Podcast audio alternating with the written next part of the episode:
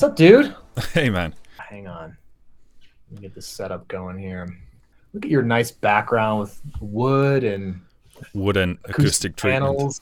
Yep. Look at my terrible. Look at I got nothing. I got a couple level locks. That's pretty cool, but Yeah, I don't know about that. I mean, that seems like something from like a uh, what do you call it? Design magazine. Very, yeah. very uh, consciously placed plants, and no, it looks good. Yes.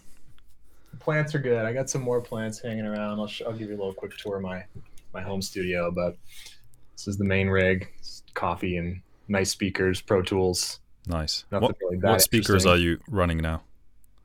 These are Dutch and Dutch 8Cs. Um, these, my friend is letting me borrow these. He has two pairs, and they're, um, I think they're six thousand a, piece. So these are twelve thousand dollar speakers. They're Ouch. incredible, but I mean, come on, like Is it worth it? that's that's the question, right? Yeah. Yeah, it's there's always like you you do get something for your money, but like the scale as you go from like basic pro audio gear into the high end, like the exponential curve is crazy. And stuff gets Right. so expensive. But then again, like if you're doing it at a pro pro level and the income matches that, then Mm. you know, go ahead and do your thing. Right. Didn't make sense. Yeah, I'm not. I know what you mean. Speakers, especially too, because like I have these. um I bought these Output Frontier speakers. Have you seen those? They're like, um they're they're pretty cool. They're tiny. I forget what size they are, but I had those before just because I thought they looked cool and I wanted to try them out.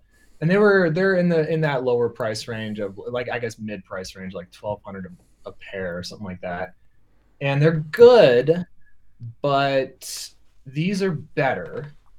Are they are they 10 times better? I don't know, you know, but now that I'm so used to these and I'm my mixes have gotten better on them noticeably.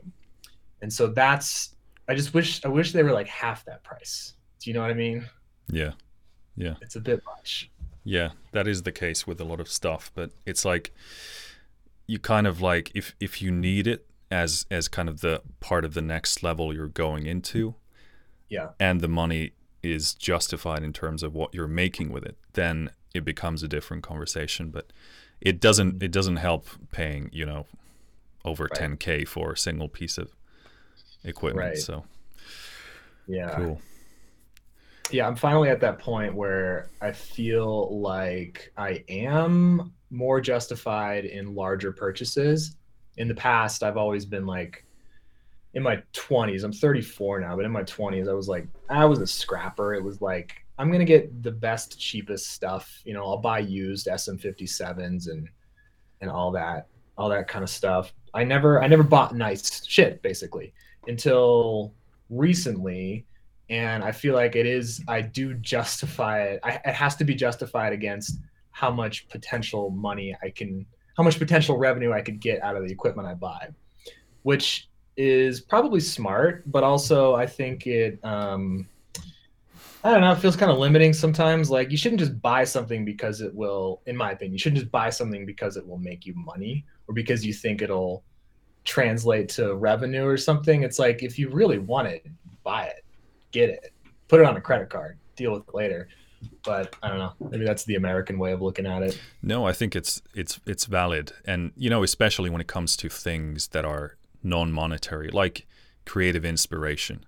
Like Mhm. Yeah. it's it's sometimes tough to put a price tag on that, nor nor would you even necessarily want to. But but but also you know, creative inspiration and and also for how many years to come. You know, you could buy something rather expensive now, but you know, if you're going to use it, if not for the rest of your life, then at least for a good, uh, good amount of time, and and you know maybe create a bunch of good music or whatever with it. So Yeah. yeah, I don't Yeah. I don't think it's good to be overly focused on the money, but on the other hand, I think artists and, and creatives are too much on the impulsive side.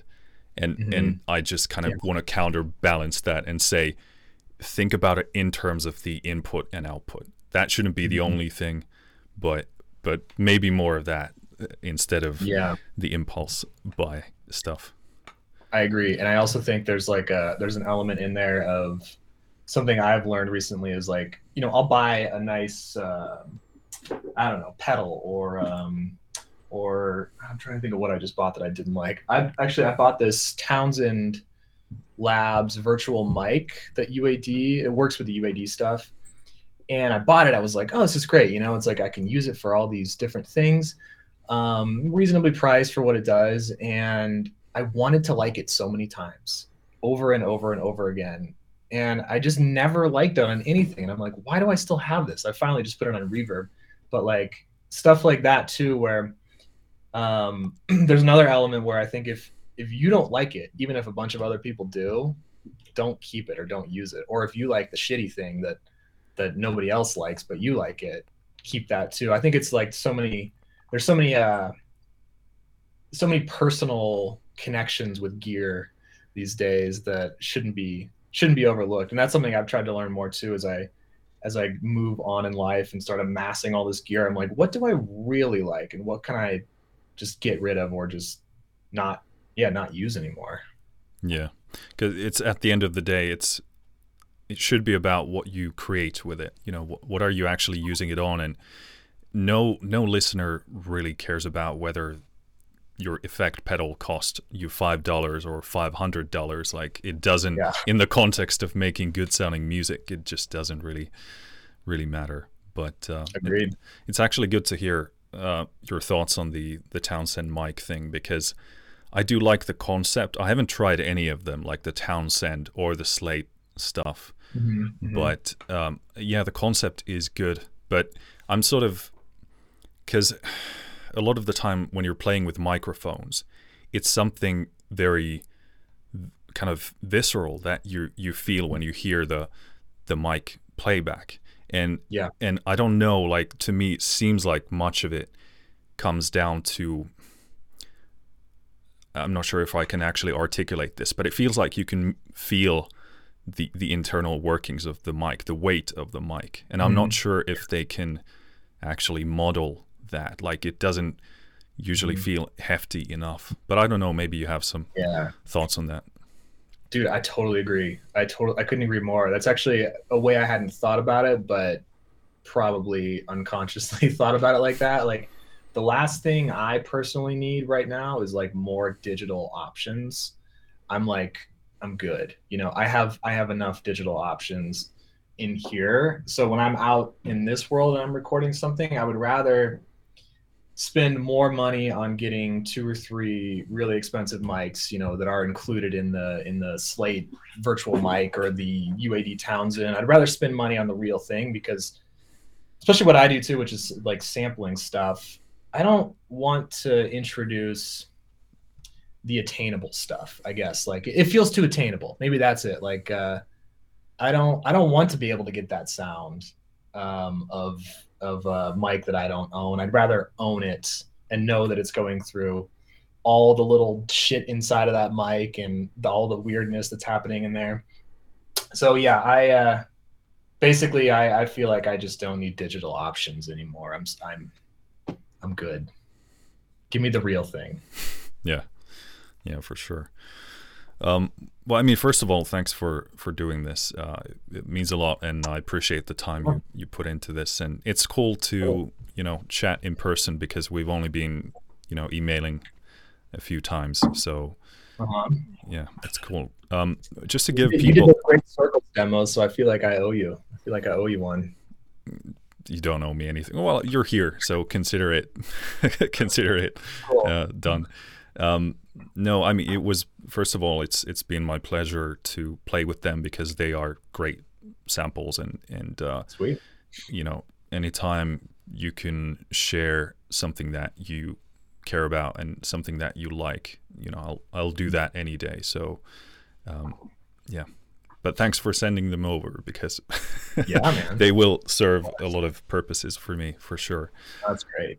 Um, just to give people some context about you know who who you are and what you do this is kind of like a very con- condensed CV, I guess. But uh, uh, you're the founder, obviously, of Circles Drum Samples. Uh, so you're a company. You develop um, amazing sounding drum sample libraries, and just for those who don't know what sample libraries are, in case someone's mm-hmm. watching this, uh, essentially they're, I guess, recordings of instruments which are then processed and programmed into this uh, piece of piece of software, which you can in turn then uh, you can replay those recorded samples with with something like a MIDI keyboard mm-hmm. or program that on your computer. Um, so essentially, you can use sounds that you wouldn't otherwise have access to. Um, but yeah, obviously, relating to your work at Circles, you're an audio engineer uh, mm-hmm. and also a, a, badass drummer, from what I've heard. Um, and and I also picked up that you were uh, sort of quite.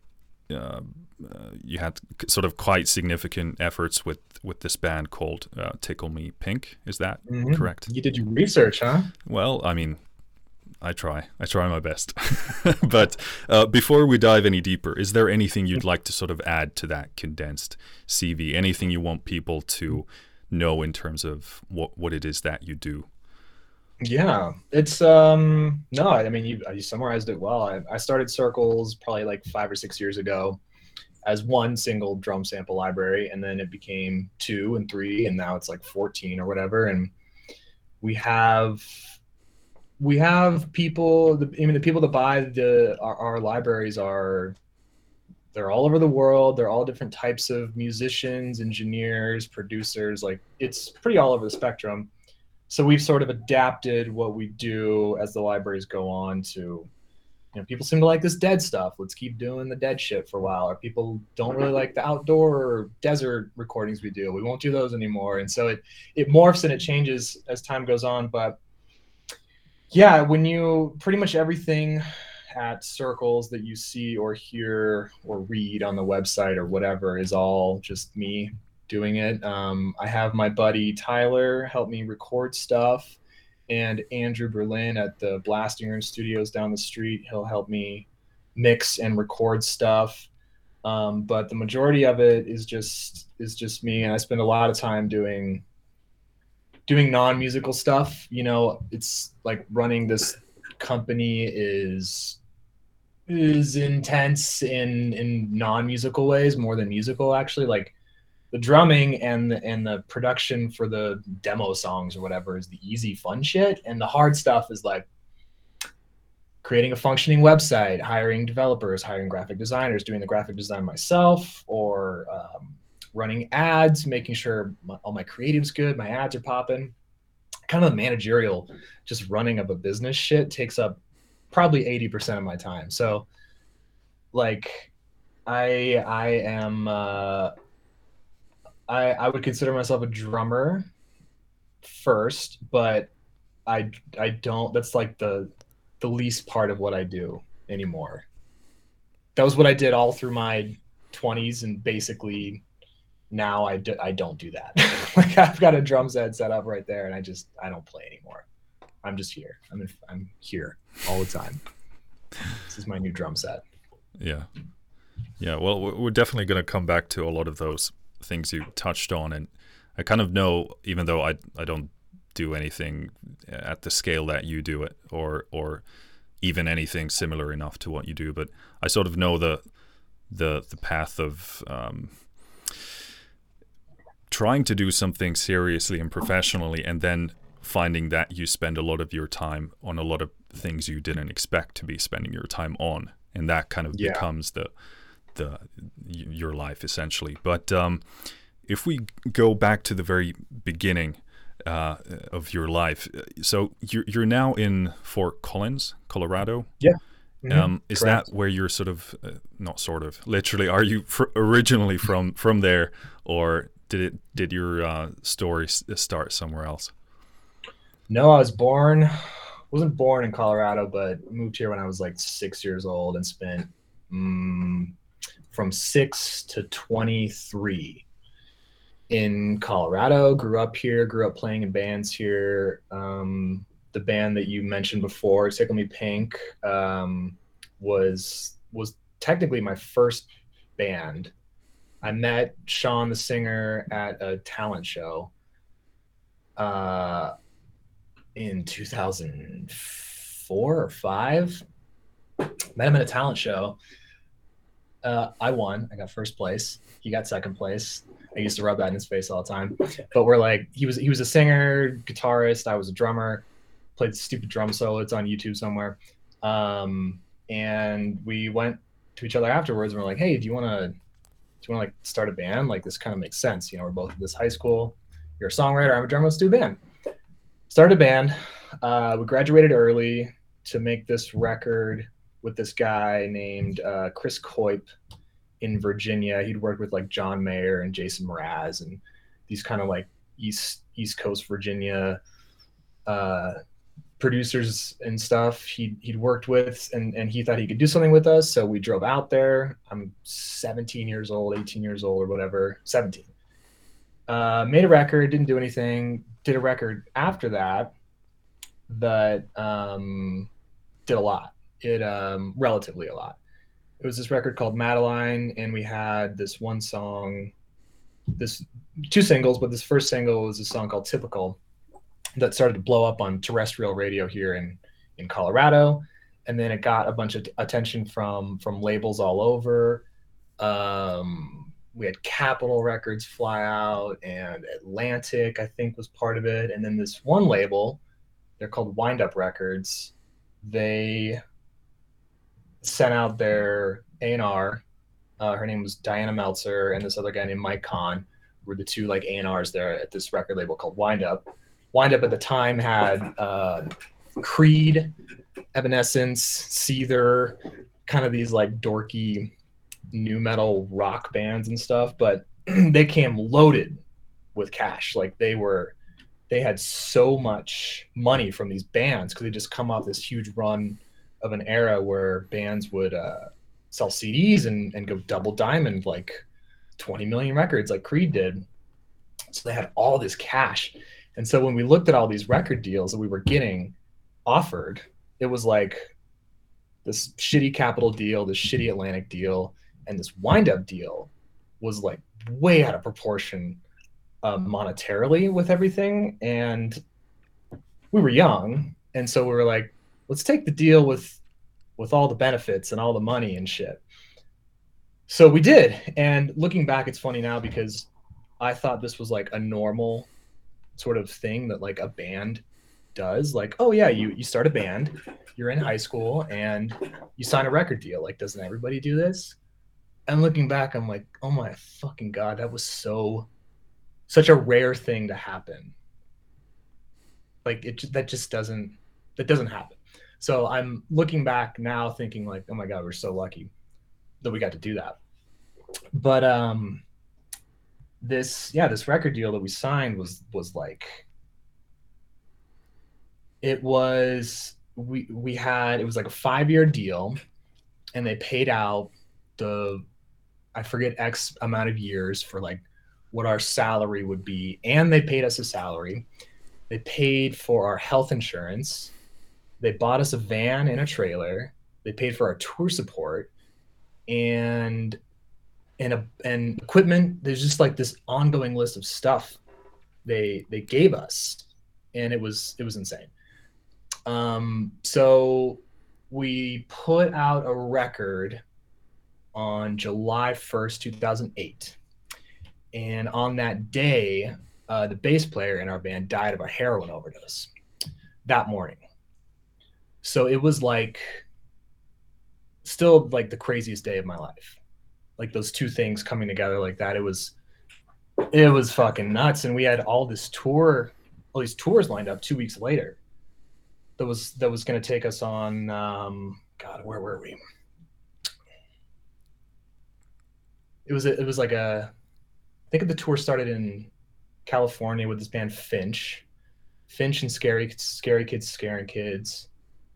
And then the next tour was Hawthorne Heights, and the next tour was Red Jumpsuit Apparatus, like all these bands that were popular here in, in 2008. So we had all this shit lined up, this major record deal. And then Johnny, our bass player, died that day.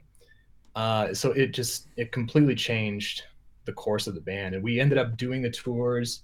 My buddy Joey came back and filled in for for Johnny, but it was this whole like being thrust into this industry. I mean, I was 19 at the time, so I'd already signed a record deal. My friend just died of a heroin overdose. I'm going on the first tour of my life. I just had this record release released nationally. Um, it was it was crazy. That's how I started my my journey into this industry. Was just like, bang. Yeah, it's essentially you you were kind of uh, simultaneously, um, obviously, if we disregard the the you know the the sad stuff, you're kind of uh, living out this uh, uh this dream um, on one hand, but uh, you kind of touched on it, I guess, um, in terms of like at at that time you, you simultaneously it's your dream but you also kind of think it's going to happen because you're you're young and you're probably fueled by this um, kind of the the positive side of, of the ego you know driving you forward and pushing you to you know do things and try things so on one hand you expect it to happen but on the other it, it is your your actual dream so at that mm-hmm. time like could you maybe describe like did you have any any sort of um, second guesses about like how is this you know happening how is this coming together and was it like mm-hmm. did was it surprising to you and well i guess it, it, must have been a mixture of all kinds of emotions but uh, yeah.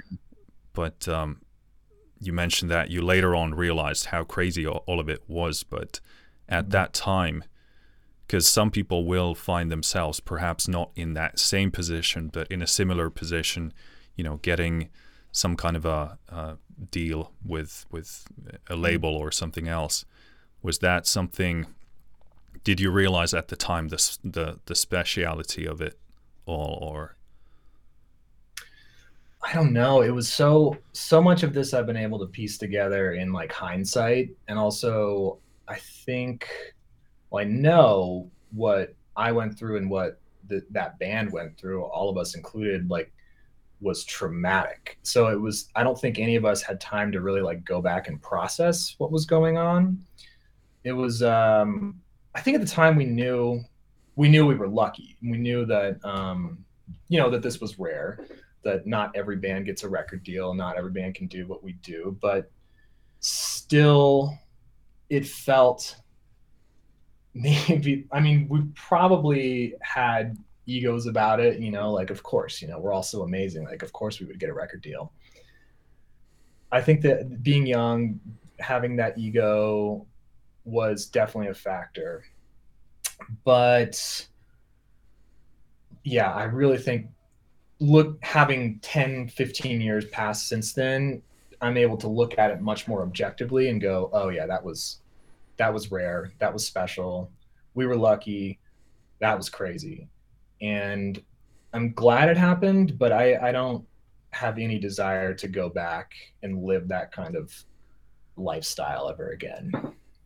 Was there something that sort of uh, carried you through it in, in the sense of, you know, keeping you on the right track or, or not, not allowing you to, you know, fall into some of the common pitfalls? Was there something? Was it your upbringing, or or your friends, or a mentor, or what yeah. what sustained you, and and prevented you from going down the I guess the darker darker path?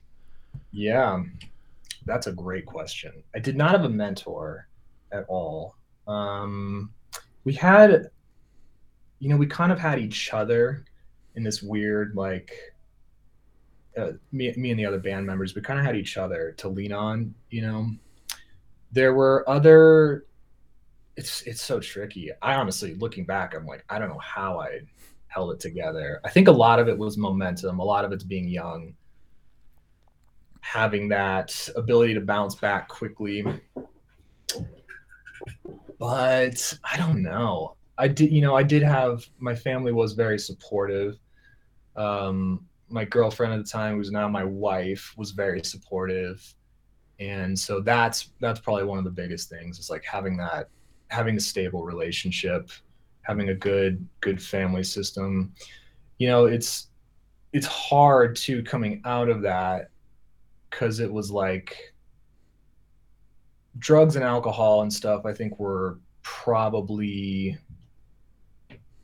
probably there and i wasn't really interested in it at the time but they existed around us and our singer our singer had a lot of problems with that and and he'll be the first one to admit it but that was that was troubling. But i think it was just a lot of it was momentum too. You're like you know inescapable momentum of of the moment. And probably knowing deep down that this isn't going to happen again or like we kind of just got to go through this and and exist and do the best we can.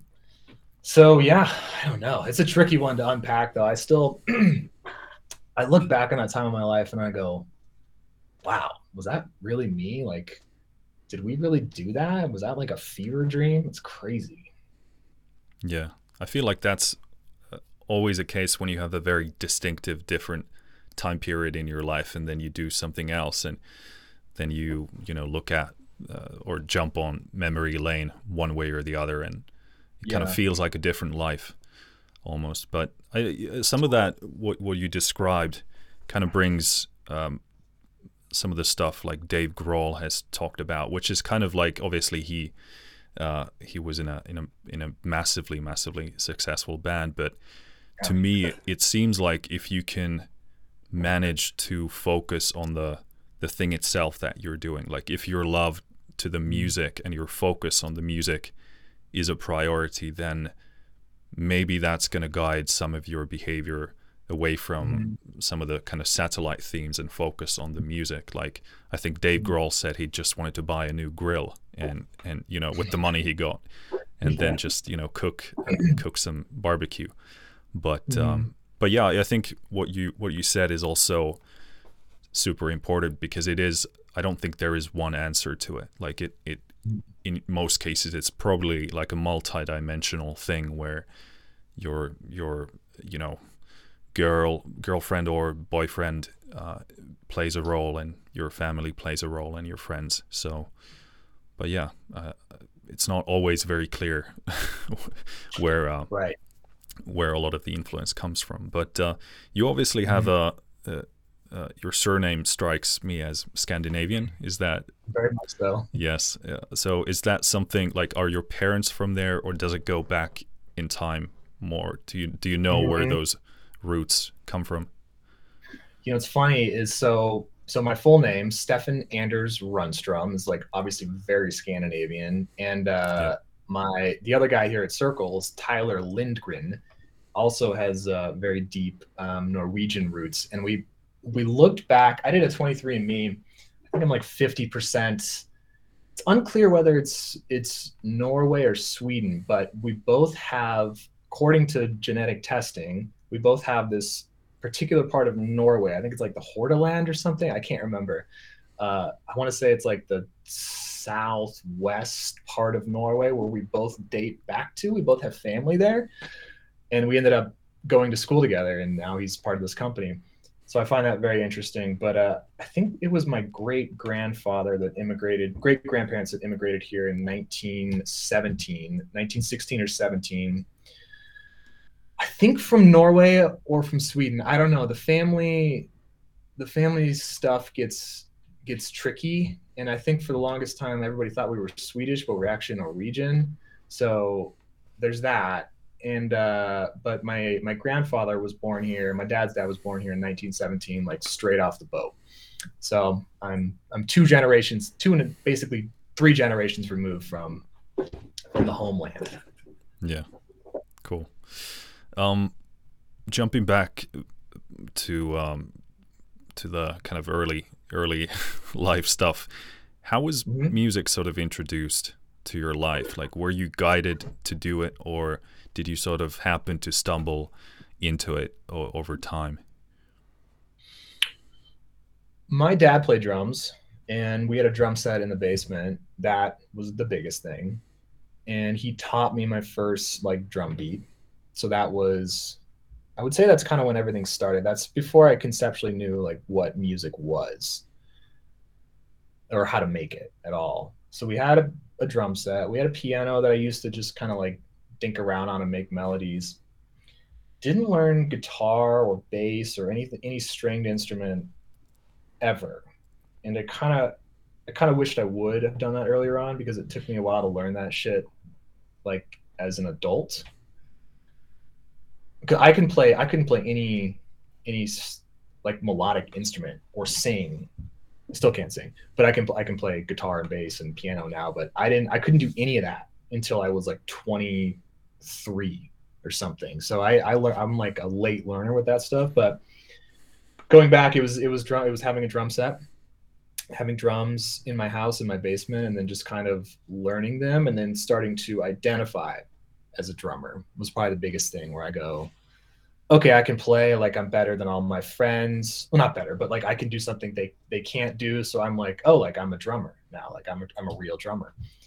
And then started to do that in school and stuff. And then I think once I started to identify as that, and then start going to drum clinics and taking private drum lessons, and then then it becomes your identity and then you become um, that's just kind of what you do. And then people start looking at you like that like oh he's a drummer he should play in our band and stuff. So that's that's kind of how i started. And i got i think i got i think it was easy for me to pick up this the the drums. Like i definitely played a lot but it felt it felt like pretty pretty easy to to pick up to start playing and that was nice because I didn't really hit anything, any roadblocks where I was like, "Oh, I'm terrible. I can't do this certain thing. I'm just gonna give up." Like it always felt like I had like a natural sort of progression into into playing better, and then I started to get worse.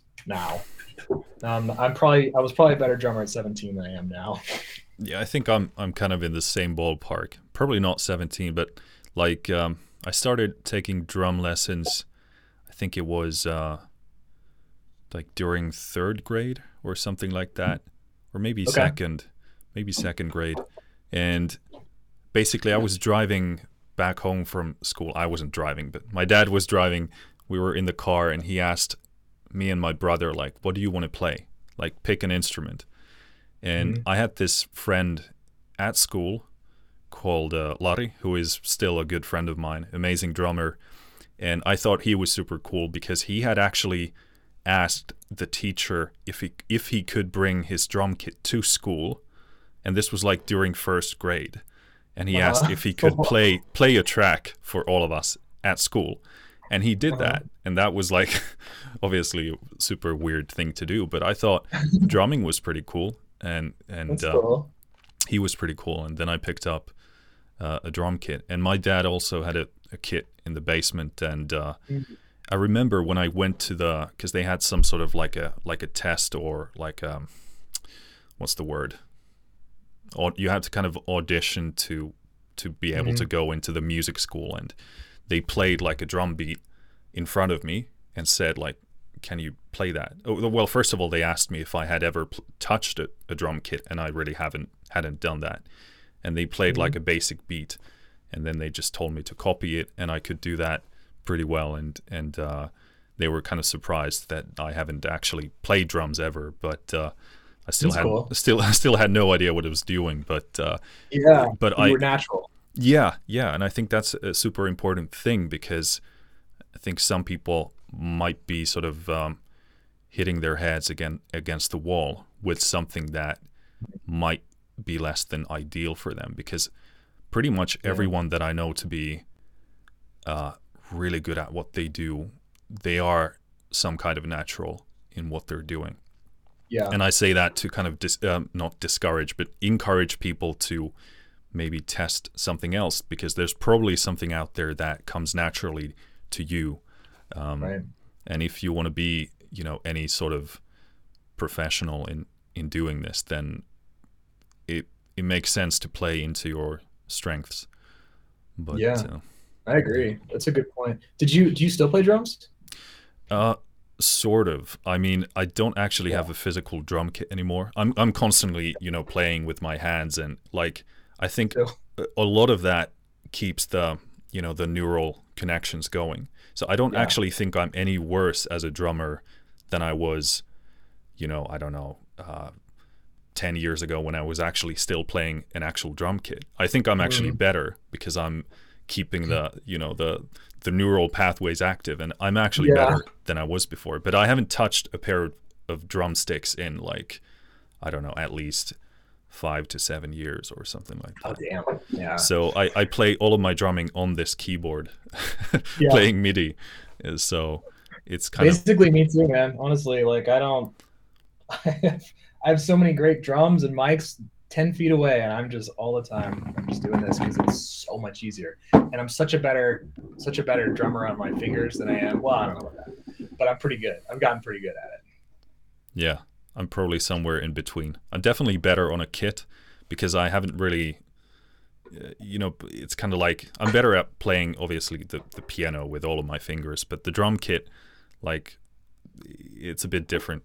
But um, it's definitely a useful skill, like if you're a music producer yeah. or, or anything like that.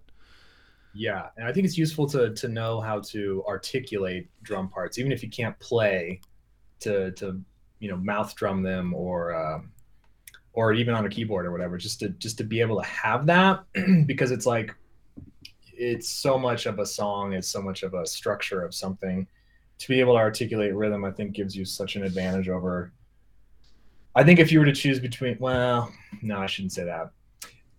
I, th- I think it's i think it's important. The my favorite producers i've worked with have always been like drum focused ones ones that understood like how to speak my language, I think the end result was always infinitely better, at least from my perspective. What I was going to say is I, I think it's maybe more important to understand rhythm than melody, but I only say that because I understand rhythm better than melody myself, and I don't really think that's true. But I think it's it's helpful to know both.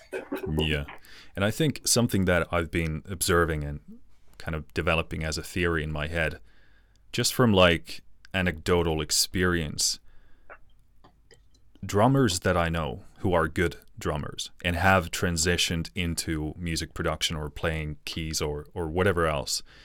Yeah. That usually goes down better than having a, a keyboardist yeah. trying to move into a rhythm section type of a thing. It it just doesn't Agreed. the feel is off, the it just doesn't work as well. But I think if you if you are if you train yourself to be a great drummer, that translates very well to the keyboard and, and, and music production, certainly, mm-hmm.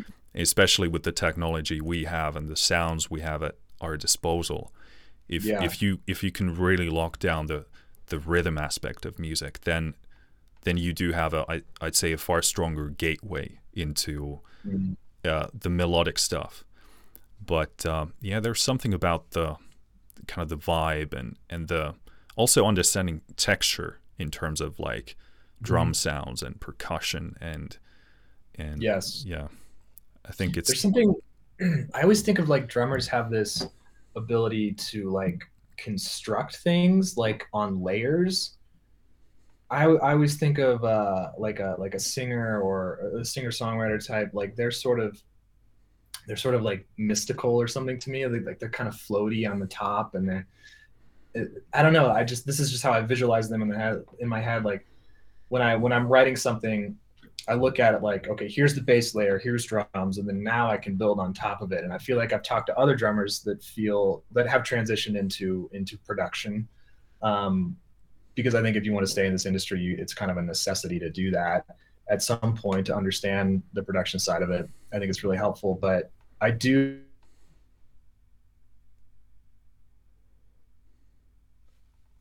similarly that it is like this this construction, this like base layer, next layer, next layer, next layer. And I don't know what that is, but that is definitely a common thing that I've that I've felt from other drummers too. Yeah. I think some of it must come from the fact that the drum kit essentially consists of all the um, different areas of the the full frequency spectrum. So right. the kick is obviously down in the the low end then you have toms, which sort of reside in the, the lower mids, and then you have snare uh, and so forth. And you go into cymbals, which mm-hmm. vary in brightness, but that kind of inherently builds an understanding of um, the kind of the, the spectral aspect of, of, of music. Totally. And if mm-hmm. you're a mm-hmm. pianist, obviously you have a low end, you have a high end, you have mids, but also the the richness of the texture, or, or the should I say the the contrast between the the individual elements isn't mm-hmm. as high because a piano sounds like a piano whether you play it from the low end to yeah. the high end but a drum kit is literally different drums and, and different cymbals mm-hmm. that you're uh, utilizing so i think that kind of yeah. creates a more of a modular environment you're totally right and I, as you were saying i remember hearing dave grohl talk about that too where i think he like he related his guitar playing to how he would how he played drums. I th- I forget which song he was referencing, like it might have been like the Pretender or something. And he was he was talking about the guitar part, basically writing it from a drummer perspective. I think he writes a lot of things like that. Um, and it was like having this bass layer, then having having the hi hat be the thing on top or whatever, and it made so much sense in my head when he said that. Like, God, I totally relate to that. That's like that's how I conceive of music too.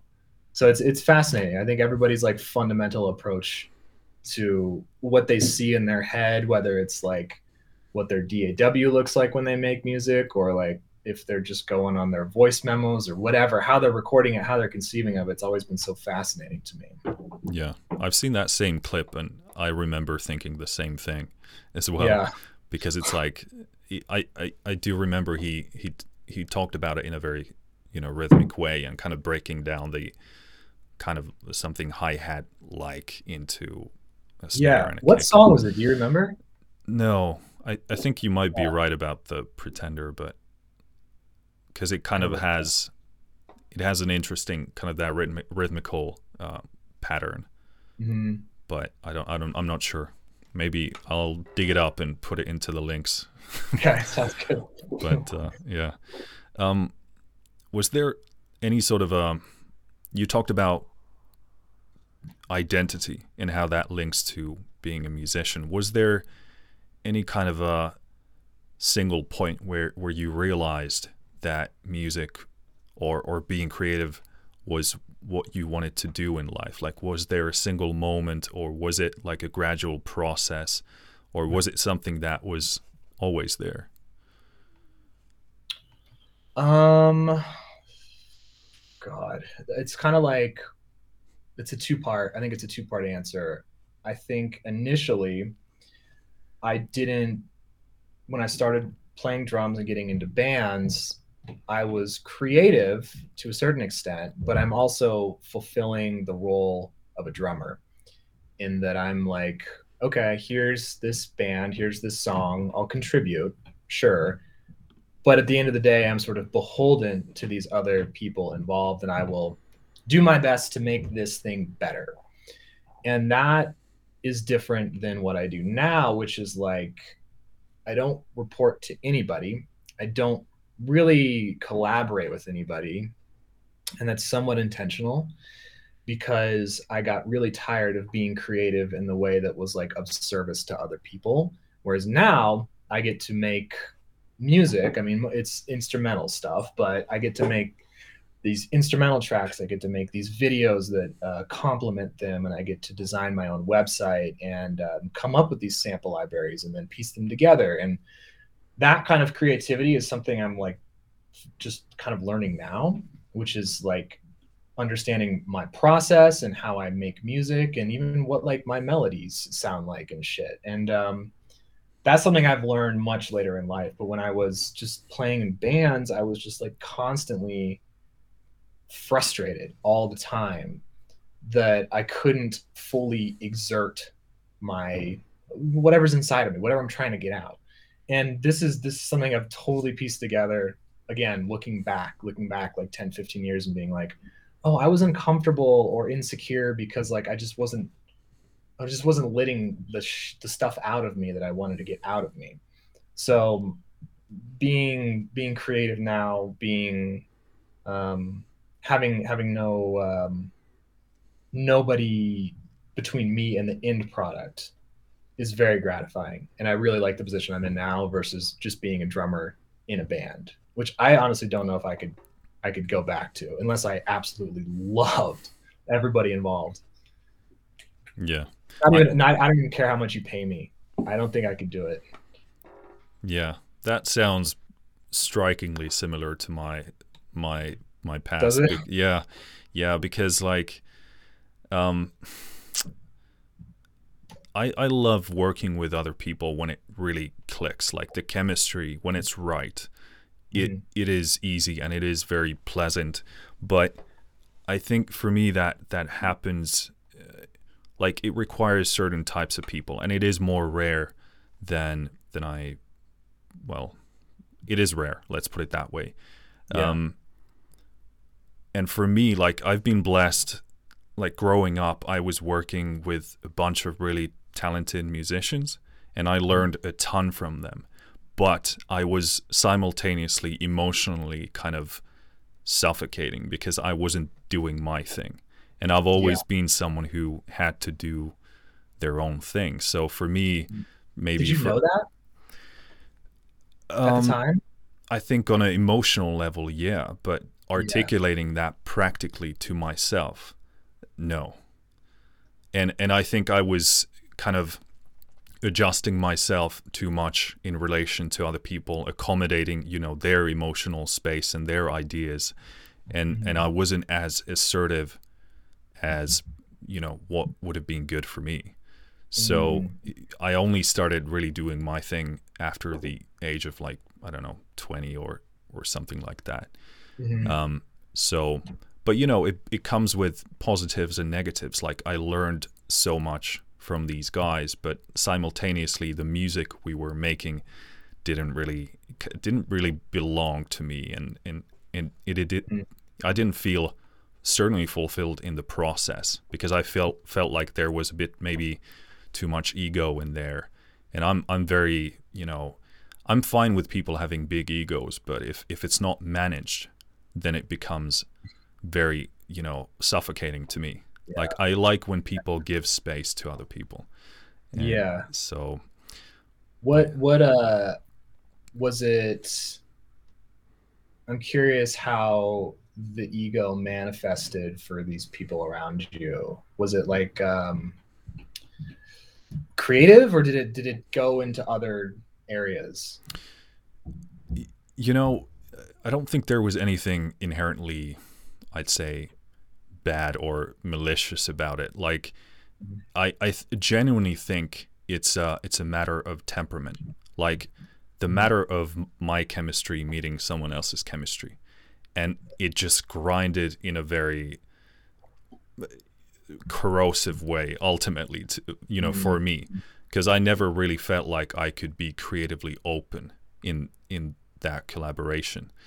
Um, and I don't think it's anyone's fault. I think it was kind of just a bad match in that way. Yeah. Which is why I, I think I, I should have just, you know, gone on my own journey earlier and be sort of more assertive with that. Yeah. But uh, yeah. But again, I'm super grateful for those times because I learned so much. Like they were insanely talented and creative people. Um, but but yeah, chemistry is is huge. And and that's important to understand because nothing might be you know wrong otherwise in terms of that collaboration. Like it might not be like a toxic environment. It's simply like do you does it feel good? Yeah like does it click yeah. properly and naturally? And if it mm-hmm. does then mm-hmm. great. But if not then maybe it's time to do something else or you know certainly try and talk about it. But um, yeah. I'm always astounded at musicians' ability to to like work so hard at stuff that doesn't need to be hard. Like um being in bands especially too. You're like you're devoting so much time and energy and resources to even just like play a show or whatever. Like I don't think most people understand how difficult it is to just get your stuff together and go play a show and prepare for it and do all that. Like it's and and not get paid for it. And that's like status quo. Um and that after like so many years is like is so hard. And then it becomes sort of ingrained like oh this industry is just this is just impossibly difficult and that's just what it is. And then i think when you start going rogue or on your own or figuring out what it is that you like and then it becomes easy.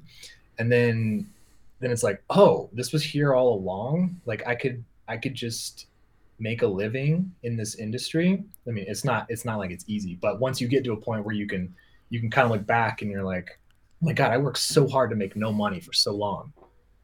And if you're lucky enough to get to a point where you're actually sustainable in this industry it's like it's like winning the lottery. And when the amount of effort feels appropriate and the amount of like resistance feels appropriate is like so liberating and freeing. And i'm i've finally i think gotten to that point after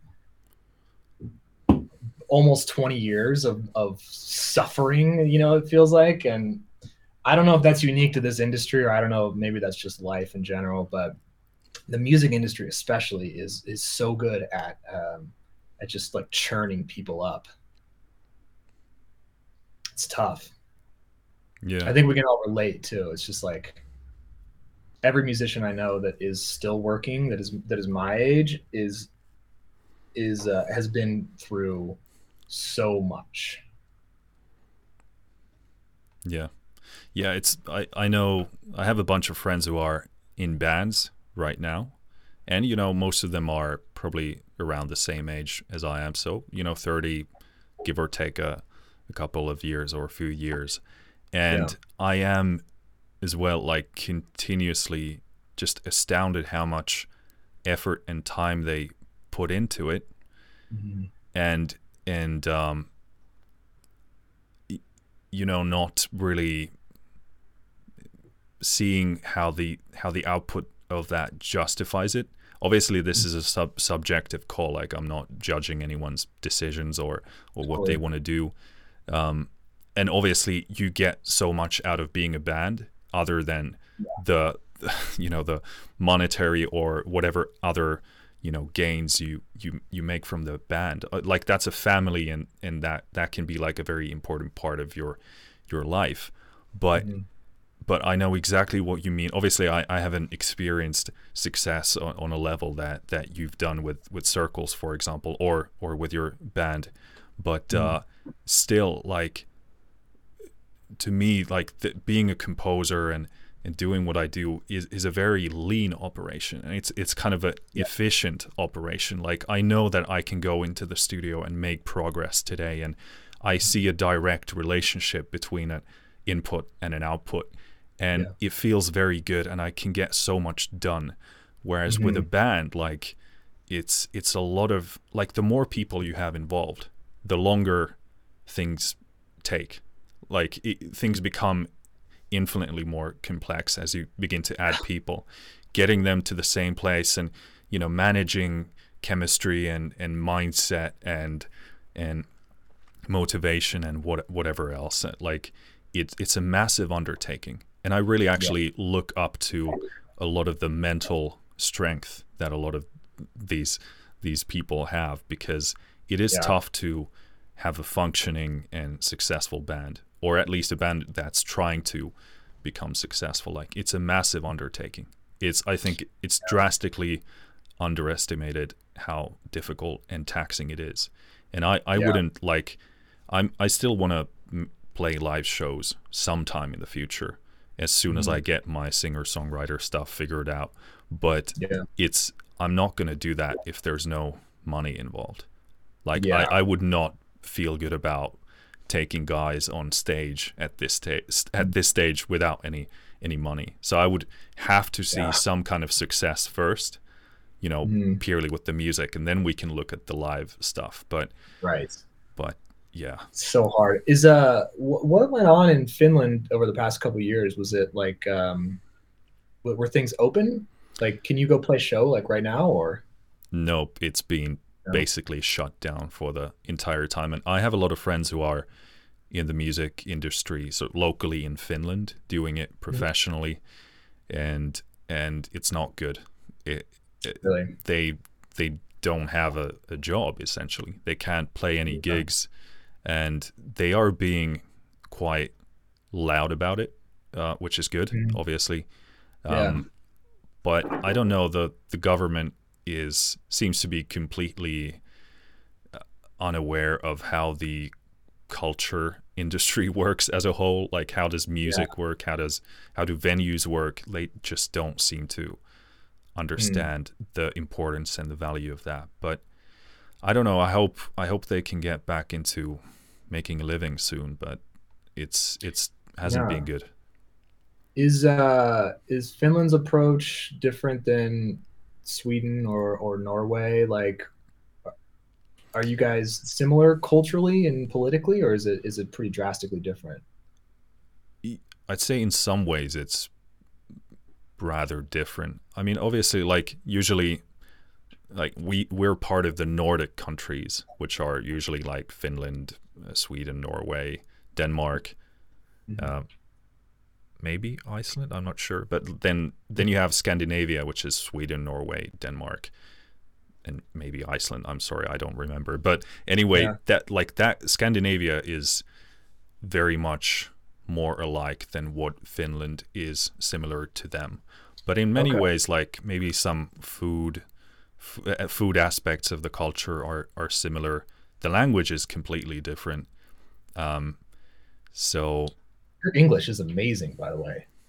no, thanks. It's you can well, I I can thank my father for that. So Really, yeah, he speaks nothing but English to me. So really interesting. Yeah, it's it's a bit of a long story, but I, I guess condensed is that he he's an English teacher, and he Oh, okay. read this weird study at some point before my brother and, and I was born that if you mm-hmm. s- just speak a language to to a kid, it can be multiple languages.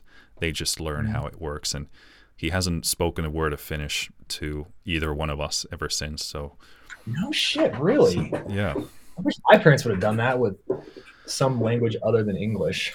Yeah, well, that's that's what almost everyone says when I share that story, I'm sure. and it's Yeah. like I I'm I'm so grateful, um, especially because English for me seems to be not seems to be it is more like I find it way more comfortable than Finnish. Really? Yeah, like Finnish feels a bit awkward in in the mouth, but and Uh, and also like creatively uh, english is a lot is just better for me like in terms of Yeah. writing lyrics or or whatever else so Hmm. Is it helpful in the music industry to speak to to be as fluent as you are in English in any way? um do you mean like in in what sort of a way I don't know. I'm just trying to think. Like, um, we've been uh, Circles has been working with this um, design company in Berlin and a, and a coder in Stockholm, and they're both, you know, they're both born and raised in in their respective countries, and both speak English so well, and and speak English design so well, where it's like um, they're they're converting this creative language in their head of like maybe they have a german word for it or whatever but they're translating it to english. Like this is um you know the opacity of this doesn't really match the functionality over here et cetera et cetera. And i'm like every time i talk to them i'm like I, i'm so amazed that you're able to translate these high level creative design ideas through german language first and then into english maybe because I'm not bilingual, I don't understand. Maybe this is easier than than than I think it is. But to me, I'm just I'm astounded by it, and um, that they're able to do this. And the only way that we're able to work with them is because they've accommodated our language. You know, the American English language is the only reason they're able to work with us. And so it's like, uh, you know, if they just spoke German, this this whole thing wouldn't wouldn't work. You know, we couldn't work with them. And so I'm just I don't know. I'm just fascinated by people that are able to speak multiple languages. yeah i think the the main obviously the, well not perhaps not obviously but to my understanding the biggest benefit is just how it helps with a bunch of brain development stuff so uh, i think the research on that is rather clear so that's really the the biggest benefit obviously then you have the practical benefit of speaking the the languages but for me, unfortunately, like I don't do a bunch of stuff that is very kind of local in Finland, and Okay. honestly, a lot of the uh, like a lot of the cultural things in Finland are kind of far away from what I like to do. You know, the the aesthetics of of the culture and what people enjoy and want to listen to. I don't like to write lyrics in Finnish, uh, so it's there's not a lot of stuff there that I can leverage specifically. Yeah. But but otherwise, fin- Finnish is a beautiful language and it is a very difficult language. So Hmm. it's I think probably learning both has been a, a very big blessing. But Yeah. um, yeah, I think the more languages you can speak, obviously that's better for brain development and but you know if you if you know some some languages that are perhaps more useful than Finnish at a global mm-hmm. scale, that's obviously better. Right. Yeah, like Spanish or Chinese mm-hmm. or or something like that. So Yeah, I I I don't know any other languages. I mean, in in America, you well, at least in most it seems like most parts of of the US, there's like kind of required to take a couple, two or three, four years of of a language or whatever. And most people end up taking Spanish and French or whatever and and then it's just lost. We just lose it all completely. Every single like everybody I know. I don't know anybody that can speak a fluent second language. I don't think maybe like one or two people. And that's got to seem so ridiculous to everyone in Europe that it's sort of, I don't know, it seems like the standard to be able to speak more than one language or at least understand it. When I went to Italy for uh, our honeymoon, this was like 10 years ago, we went to um, Rome and then we went to uh, Tuscany and Venice.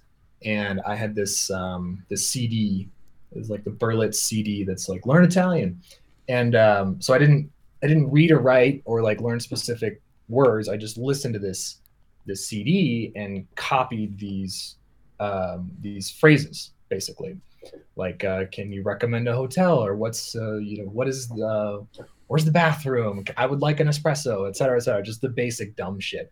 And I I learned it so well because I think being a musician had helped me like you know, mouth it out and like basically pretend I was Italian.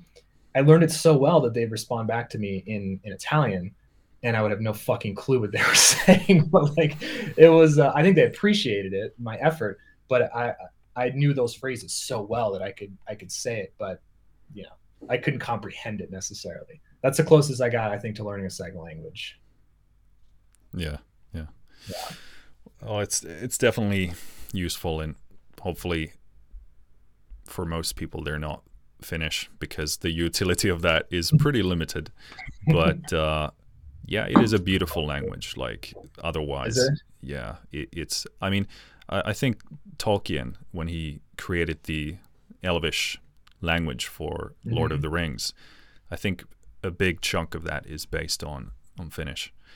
Really? Um, so if you pronounce it in a soft enough way, then then uh, maybe you could, you know, be considered an elf in some parts of the world. I don't know, but also you can speak Finnish in a very kind of raw and brutal way. Like there's a lot of uh, consonants, consonants, so like R's and K's and Mhm. T's and stuff. So you can make it Yeah. aggressive sounding as well. That's so, so funny. there's this good video where there's a old guy living in the woods in a cabin and there's a bear outside and the bear is going through his trash and the guy opens up the window and shouts perkele which basically is like this it's like the common uh, it's like saying god damn it or something but it's Uh-huh. like this uh, famous finnish uh, curse word and the bear gets so scared like it runs into the woods and it's like what the fuck was that Uh, so that's the trick. So when I when I run into a bear here, I just I just say that. yeah you should shout perkele and uh, it, it's gonna work every single time That's amazing. yeah um, if i if i try and wrap up the the kind of the early part of your life here um, I, I keep asking this question. I'm not sure if it's a good one, but I'll, I'll keep doing it anyway. Um, so I have this kind of theory that people who end up being creatives, they sort of retain something from their childhood. Maybe maybe it's open-mindedness, maybe it's this sort of I don't know. I guess open-mindedness is the is the best way of putting it. And you sort of you're capable of bringing that into your adulthood. So, mm-hmm. do you think that sort of applies to you?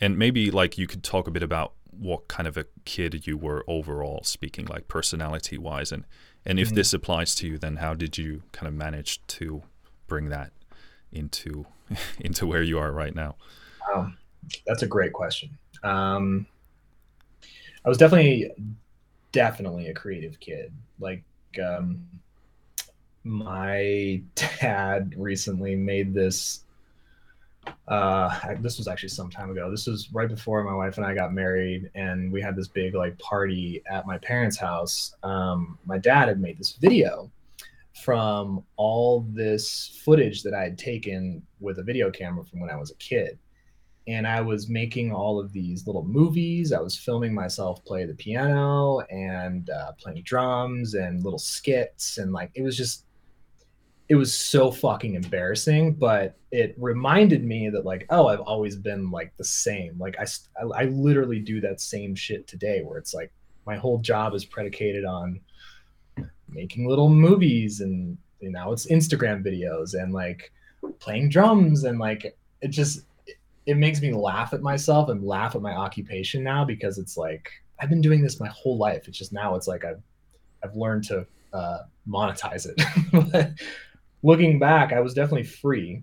Um, I was free to create, and I was free to um, have that space to do that. And I'm I'm really lucky I had that, and uh, and my parents definitely encouraged it too. So yeah, I th- I think a lot of what happened is in my older life was trying to get back into that space that I was when I first started making and creating stuff.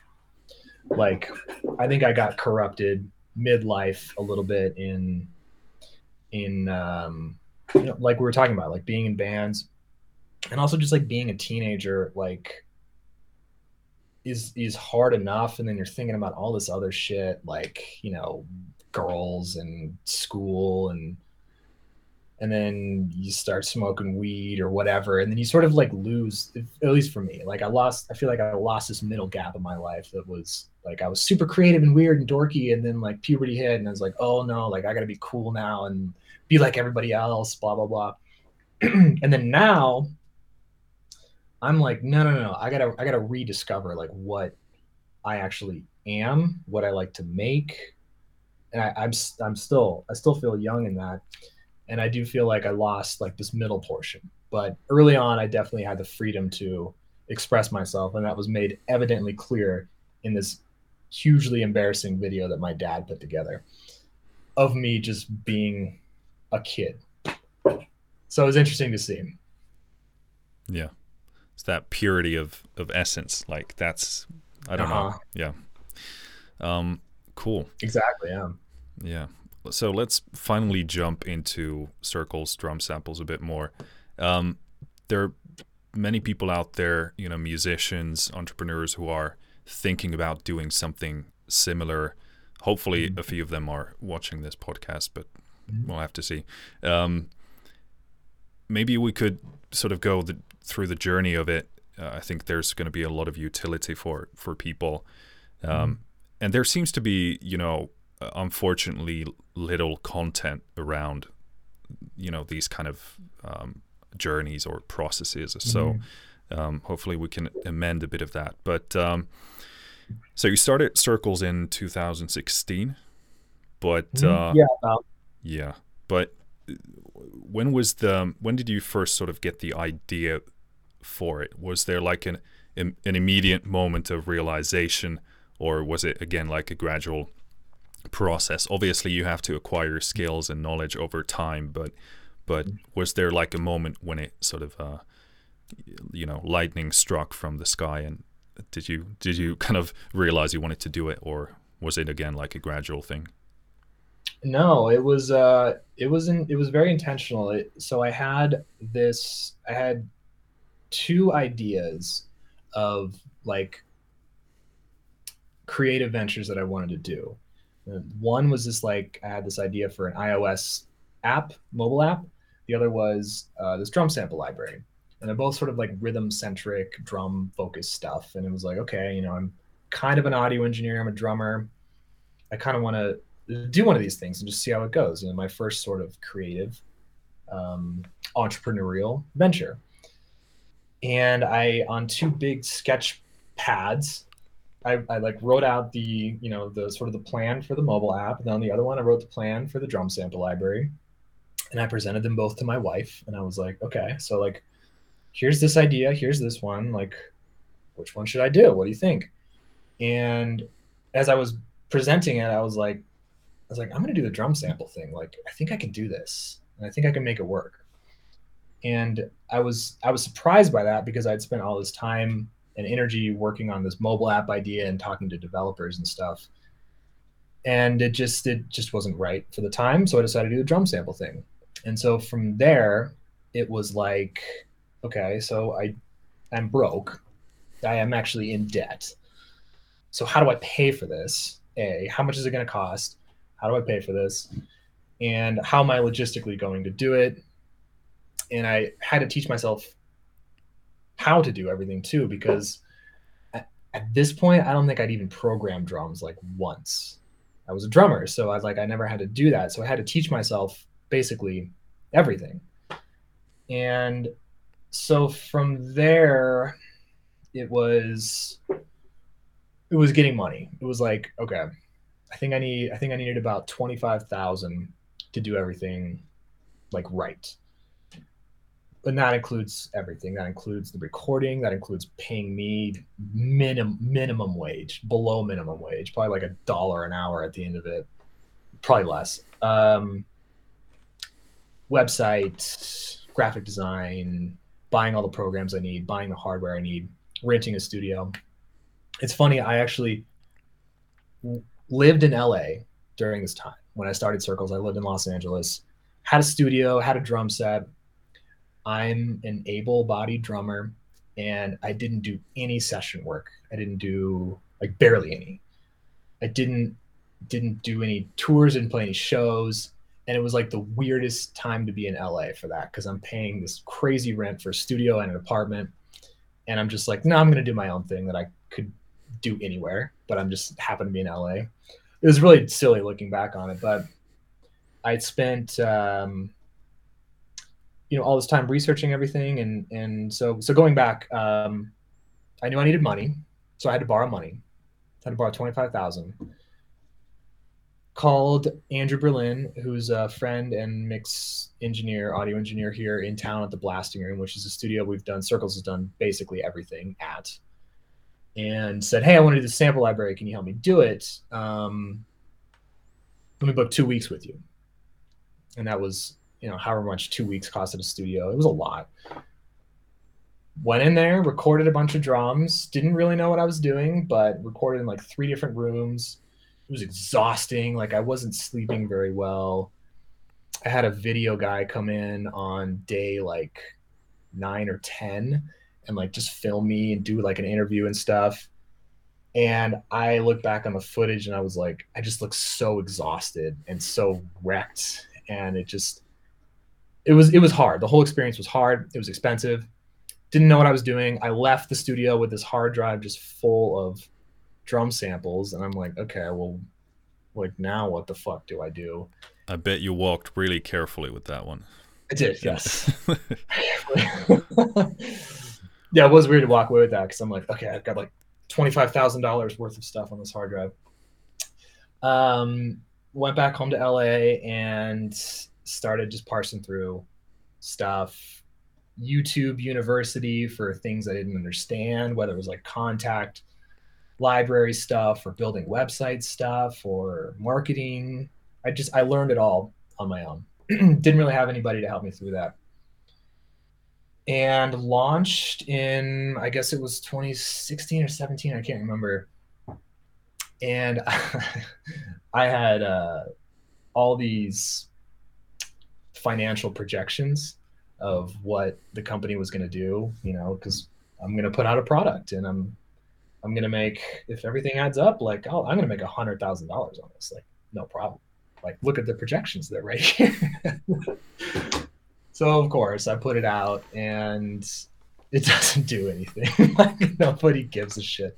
I sold, I think it was like one library for like 60 bucks, and it was, I sold maybe maybe two, two or three in the first day, and they were my friends that just bought it because they felt bad for me. and then it was like every maybe once a day somebody would download something, or maybe a week would go by, and then some guy would come in and download it.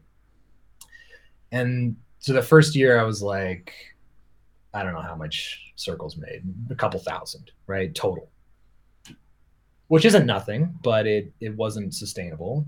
And so then made a second library uh, called that one Garage, and that's when my buddy Tyler came up to my garage, and we just recorded a bunch of really great sounding drums here, and in an attempt to sort of right the wrongs of the previous library, or what I thought were wrongs, which was like not getting enough samples, not making enough cohesive virtual uh, instruments of, of the drums, and having that be really useful in a in a programmer or sort of a sampler environment so very deep sampled and had my friend jason livermore who's um, who mixes like rise against and Descendents and stuff. Great mixing engineer. He mixed it.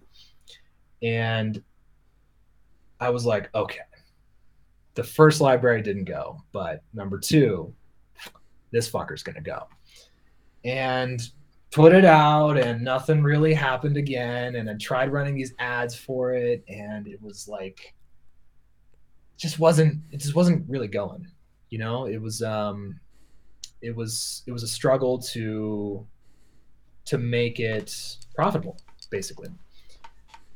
So we have library one library two did a third library did a fourth library. This is when we went out in the desert and recorded in the desert for stuff. And then i sampled this wurlitzer sideman which is like one of the world's first drum machines. And so we got four libraries and they're doing okay. Like they're things are going okay and what was We're the not, the year year at this point? Like how much time had passed? This was probably 2018, like mid 2018, 2019. So it'd been off and on. I was also working another job part time remotely. Um, so you know, been about two, two and a half years or something like that. And then I, uh, at this point though, it's like uh, okay, I wasn't making I wasn't making that much money, but it, I was it wasn't nothing. It was still I forget how much it was, but it was it was enough to be like, oh, that's that's a good side hustle. Like this is bringing in some little extra income every year, and it's it's helping pad and helping me pay for rent and stuff, and and it it was that was nice. And the other part that's nice was not nice, but it was helpful to to see this this progress where you know every library wasn't wasn't blowing up. I wasn't going crazy but i could see like over time like okay the revenue is going up. Like the trajectory is good here. Like in in maybe five years this will be sustainable if i keep doing it. But i was getting very burnt out at this point too. It was it was very similar to the thing that had happened earlier in my life where i was like getting jaded about music again. And that was really hard. But the thing that changed everything was this library called Dead that we put out in May. It was May 2019. And it happened on a whim. My sister was having a baby shower here in Fort Collins, and I was living in Pittsburgh at this point. And I flew back here, and um, they had just opened up this new room at the Blasting Room Studios here in, in Fort Collins and it was this small room, probably about the size of the room I'm in now, just like a, it's called like Studio C, and it was a John Brandt design, who's this great room designer. And Andrew was like, "Hey, we haven't recorded drums in here. Do you want to come in and record some drums in here? We'll do like a little mini sample library." I was like, "That sounds fucking awesome. Let's do that." So I came in for three days. It was so it was the chillest thing I've ever done. It was just me and Andrew. I had my friends come in. My sister came in. We're just like, "Hey, what's up?" You know, like pouring mezcal. We're just fucking around, really.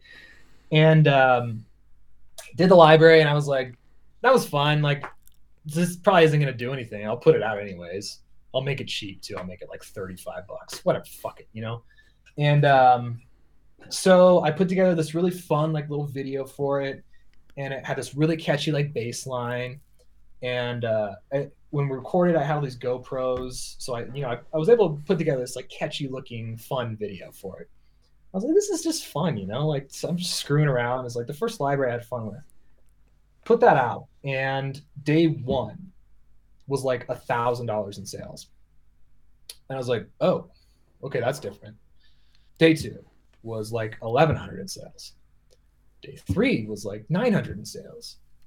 And then it, it continued that way for like a week. And it was like something like that. And it was like, uh, did I just make seven thousand dollars in seven days? That's more than I made the entirety of last year. And so that's when like everything everything changed after that.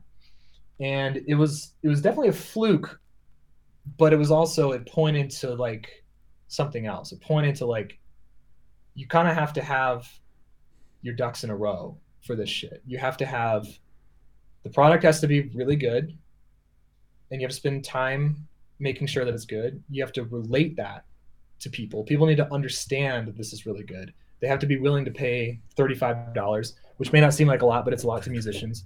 They have to want to pay this and they have to feel like they're getting value out of it. And like, I didn't know I was doing that at the time, but I, it, it was apparent when that amount of people decided to give me that amount of money and it added up to this greater sum, which is now um, sustainable to, to, it's my job now.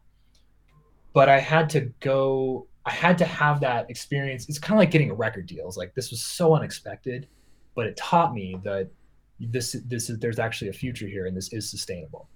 So from that dead library on, like everything everything has changed. Isn't that kind of interesting how like obviously there were many factors and and all of the work that you had done prior to releasing Dead uh, uh, one, but uh, hmm. but how like you you described that the process was very kind of natural and laid back and sort of you know yeah. shooting from the hip uh, so it's it's kind of like do you have any did you did you learn something about that process that you've taken you know forward from from there like is there mm-hmm. like a an approach to your sessions now or like a mental mental mm-hmm. approach at the very least of of like I, I guess staying relaxed and and and yeah. doing, doing things for the fun of it as well. Yes, it is good. It's really good to have fun.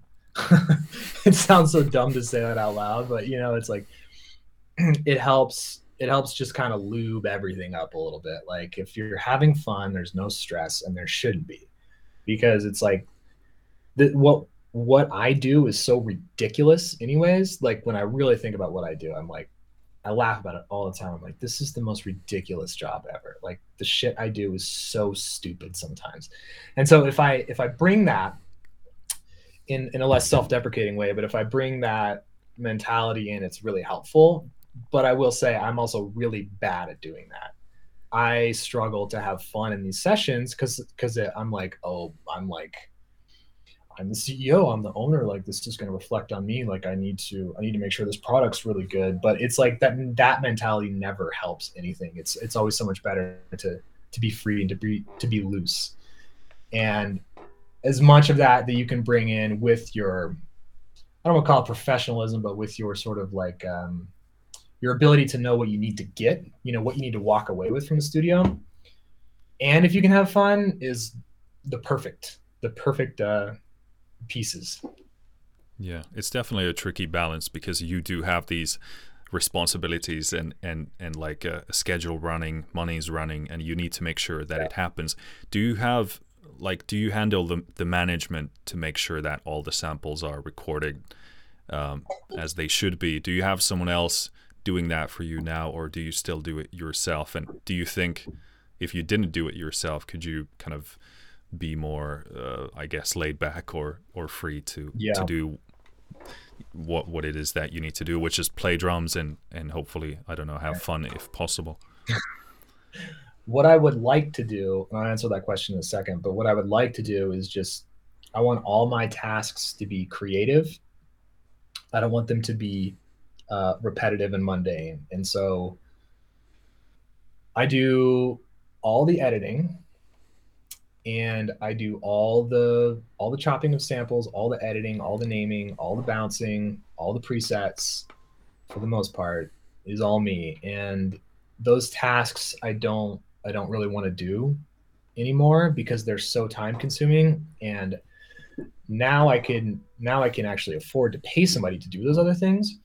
Um, but before that, and and still I'm still working through this, and I don't know I don't think this struggle is um, solely my own because I've heard other company owners talk about this where it's like it's hard to give up um, it's hard to give up control over some of these elements because part of what makes circles good in my opinion is is attention to these little details that i've been able to to learn how to do over so many years like in terms of loops or sample world editing there's a very specific way that those loops should be edited to feel human. Um, how they loop together the loopability of a loop the um, the, the way it's named just how it's cut. Did you cut at the right part of the transient? Did you move it a little bit this way? How are the fades on this? Like did you fade too too quickly? And you don't hear it here but once it gets compressed or distorted you're going to hear that. And the levels the phase there's all these little things that that i'm basically an expert in at this point that um, if i can call myself that a sample expert um, that i've that i've learned to do that i am scared to give that up but at the same time i can't do all the shit i want to do if i'm editing all the time i just can't like editing takes forever. So I'd love to hire somebody to do that. And that's that's the struggle I'm at now where it's not the business is coasting, everything's going well, but now I need people to help me do stuff. I need employees. I need to hire people. That's that's my struggle for this year has has been getting over that hump myself and learning how to trust other people and find them and hire them and pay them. Yeah, yeah, it's certainly difficult, but like if you if you have the right person, that's really the only thing you need. The the only problem is that finding the right person is is a, a huge uh, undertaking. Mm-hmm. But um, yeah, I think that this is probably like a good uh, point to maybe talk a bit about like the dead sample library line, mm-hmm. which is pretty clear to me that like I don't know any anything about your numbers or anything, but it seems to me mm-hmm. only based on even that people if they look at some of my videos that I've done, the dead mm-hmm. sample libraries are like I don't know many times what the what the yeah. other ones get. So right. it seems like they are uh, your most successful um, product line. They are the bread and butter. I'll be doing dead libraries until I'm 50 years old. Good, sounds perfect. Um, because they they are getting better all the time. So like I, I mean, volume one was already good, but like it's like I said in the videos, like to me that it seems like they're just maturing, maturing, and, yeah. and uh, you know, mm-hmm. addressing the the things that I, I feel like needed to be addressed. But uh, well, that's good. It's good to hear. Yeah, yeah, it's it's really good stuff. But uh, like, I I wanted to maybe hear your thoughts on why they are so uh, liked and why they are so successful. Mm-hmm. Because this is like I've been wanting to have dead drum samples for for years. Like yeah. not only because you can then control the reverb, um, mm-hmm. but just the sound of it. Like that's an artistic choice. Like I, I wanna I like when things are very intimate and, and you can get close yes. to them. Mm-hmm. And that's what I've been looking for, not only in drum samples, but in basically any any samples that that mm-hmm. I might be mm-hmm. uh, after you know that's probably one of one of the aspects. But but why do you think they are so successful? Is it that that sort of creative tonal thing that is speaking to people? And well, I guess that's mm. the question. yeah. It's, I mean, it's, I've thought about it too, because I, like I said, when I launched it, I was surprised at the reaction it got and had wished that I'd spent more time on it because there was there's so much to explore there that I you know at the time I was like whatever I'll just put this out it's not this library's not going to do anything and then it does, and then it's still selling to this day. And the I think there's a lot of things that you touched on that are the reason it is so popular. I think people that are musicians and producers and work with samples all the time know that it's better to have a dead dry sound whatever it is to be able to process um, themselves. It's much more advantageous to have that. That's part of it. But i think that's more like upper level thinking too. It's like it's like a little too heady approach. I think there's another angle in here that's like people the, i think the branding is interesting. The it's just like dead. You know, I know people know what dead drum sounds are, but I don't think anybody's like thrust the marketing upon them like we have on Instagram for dead drum samples. Um, so I think the marketing is good, and I also think it's just like the sounds themselves, especially Volume Two, Dead Volume Two. They're, which I think is our most popular selling library, one of them between Dead 2, Dead 1975, and Dead Volume 1 are the, are the top selling libraries, but I think Dead Volume 2 is the most popular. And it, some of the drum sounds in that are just like legitimately alien. They almost sound like digital or, or uh, just foreign. They sound different. They don't sound like, uh, like a Steven Slate drum sound or an addictive drums drum sound or or a Get Good drums or something you'd find on Splice or that sound. Like they're just they're just kind of distinct in their own thing and they have this branding behind it and they have they usually have these videos behind it that, that I'll make.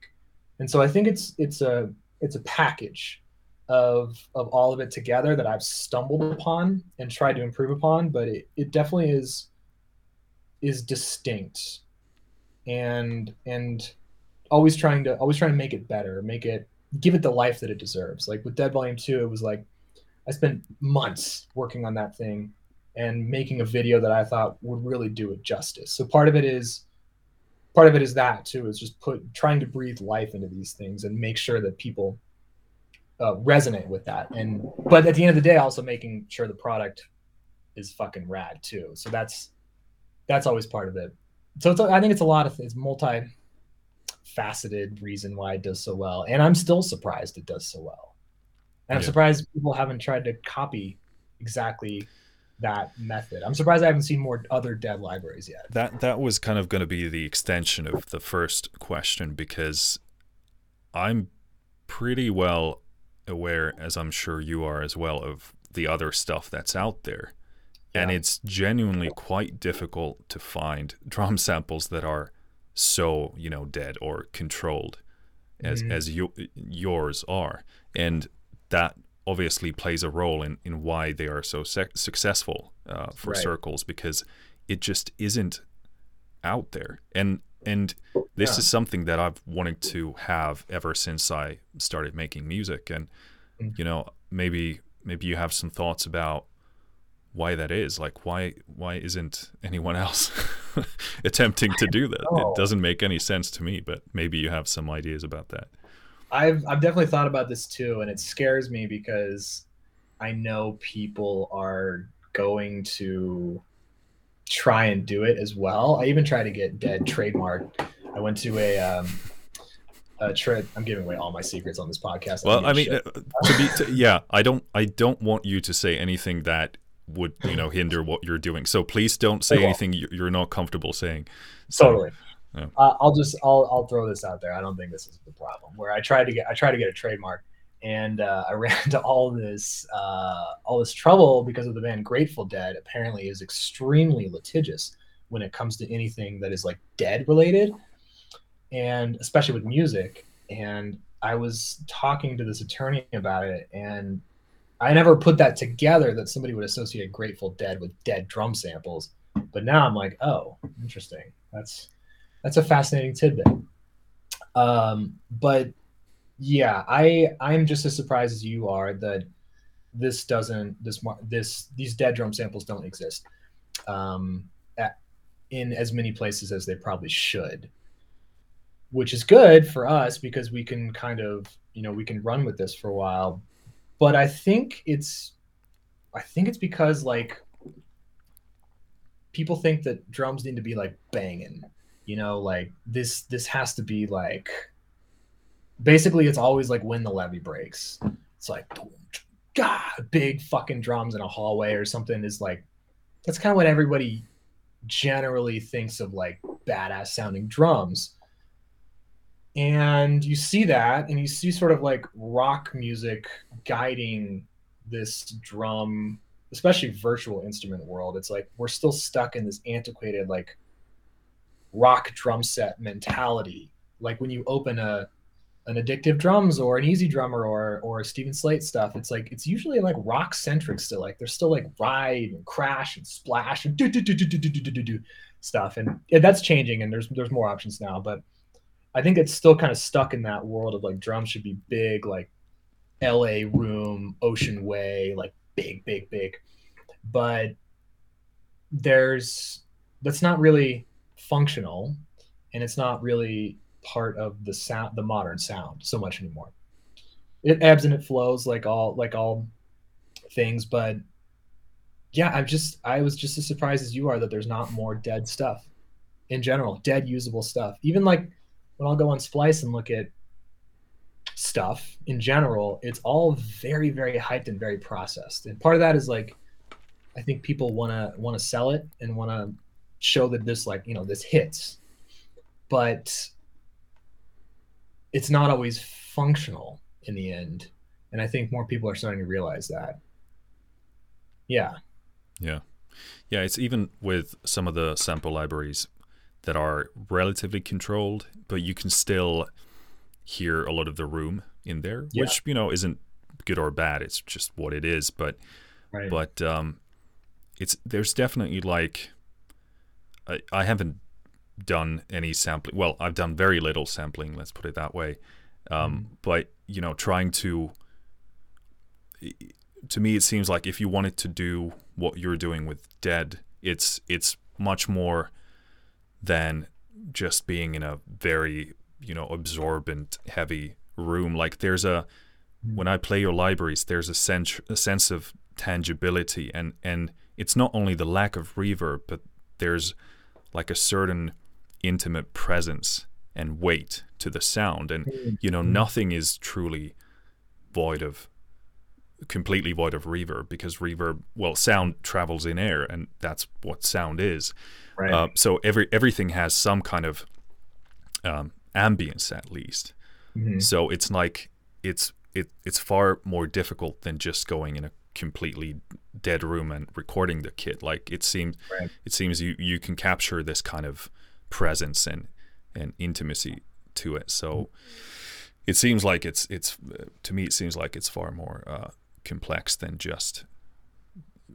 you know going into a dead room. And also you need to understand the sound of it. Like you need to artistically understand the appeal of it and and mm-hmm. how what what makes it work well instead of simply booking a a dead room and recording a drum kit. Like that's not going to be enough because right. in my estimation, what speaks uh, in in your libraries to people is the the the specific tonal color coloring of it and and the texture. Yeah. So it is far more complex than than just the lack of reverb. Yeah, I couldn't agree more. Yeah, it would be hard even it, it, it is hard. It is hard to like find the it, it it seems it seems like it should be simpler. I guess I agree with you. Like it seems like you should just be able to go into a room with some good mics, press record, and come out with something that sounds good. But it just it just doesn't. It takes it takes so much um like even like we are psychotic with dampening to like um like I said, we're psychotic with it. Like, so I'm in, I do all the hitting of the drums and I'm in there and it's usually Andrew and Tyler on the other side of the window and we'll we'll be like, okay, try one moon gel. Put the moon gel on the bottom. Cut that moon gel in half. Put it up there. Okay. No, try the um, try the tea towel. Try the blanket. Try the gaff tape. Okay, let's do half a gaff on top, one finger on the bottom, but when you hit the drum, slowly remove your finger. so it's like it's these it's these crazy things we do to get like what the what the consensus is in the room of like the best sounding dead drums And uh, does that matter? Yes, but it, it is so it's like so mundane of a detail that we focus in on on these dead things because in a dead room, especially if it's a well-designed room, you hear everything. You hear every little rattle, and um, and it, it is difficult to do. And I think whether or not people consciously know that or appreciate that, I think uh, hopefully that translates and comes across in the end product that like it, these things do take a ridiculous amount of effort to truly make them sound dead.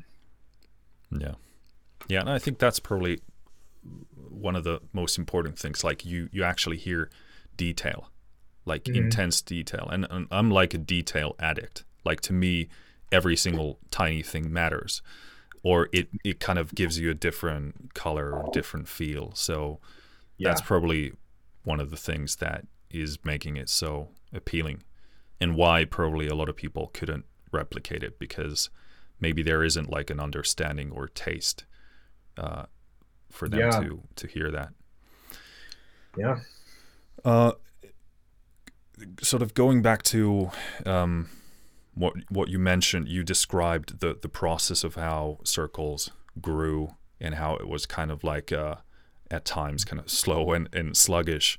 Um, yeah.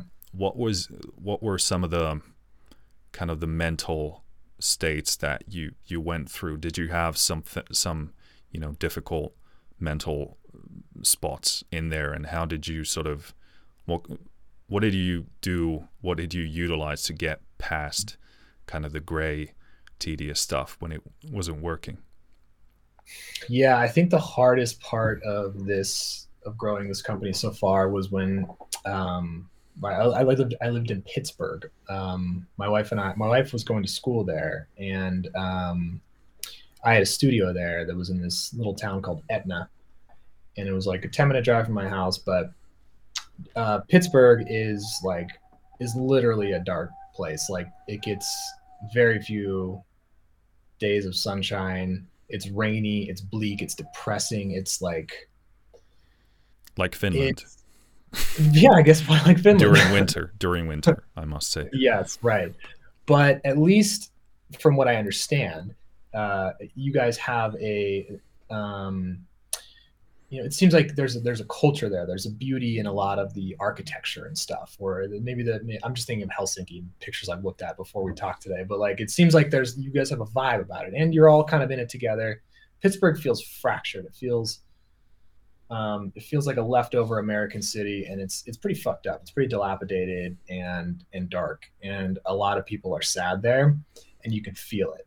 And maybe that's the same with these these. Uh, maybe it's the same in Finland. I don't know, but um, when I was there was that so that coupled with um, trying to start a business and and kind of eating shit doing it. And like I said, I was in this this terrible studio. It was just like a a big box with fluorescent lights and I tried my best to make it vibey, but like there's like band like death metal bands next to me like da da da da da da da da and I'm like trying to like, you know, putting on headphones, editing samples for the fourth library that hasn't sold anything and i'm i don't have any money i'm in debt i had taken out another loan to pay for stuff.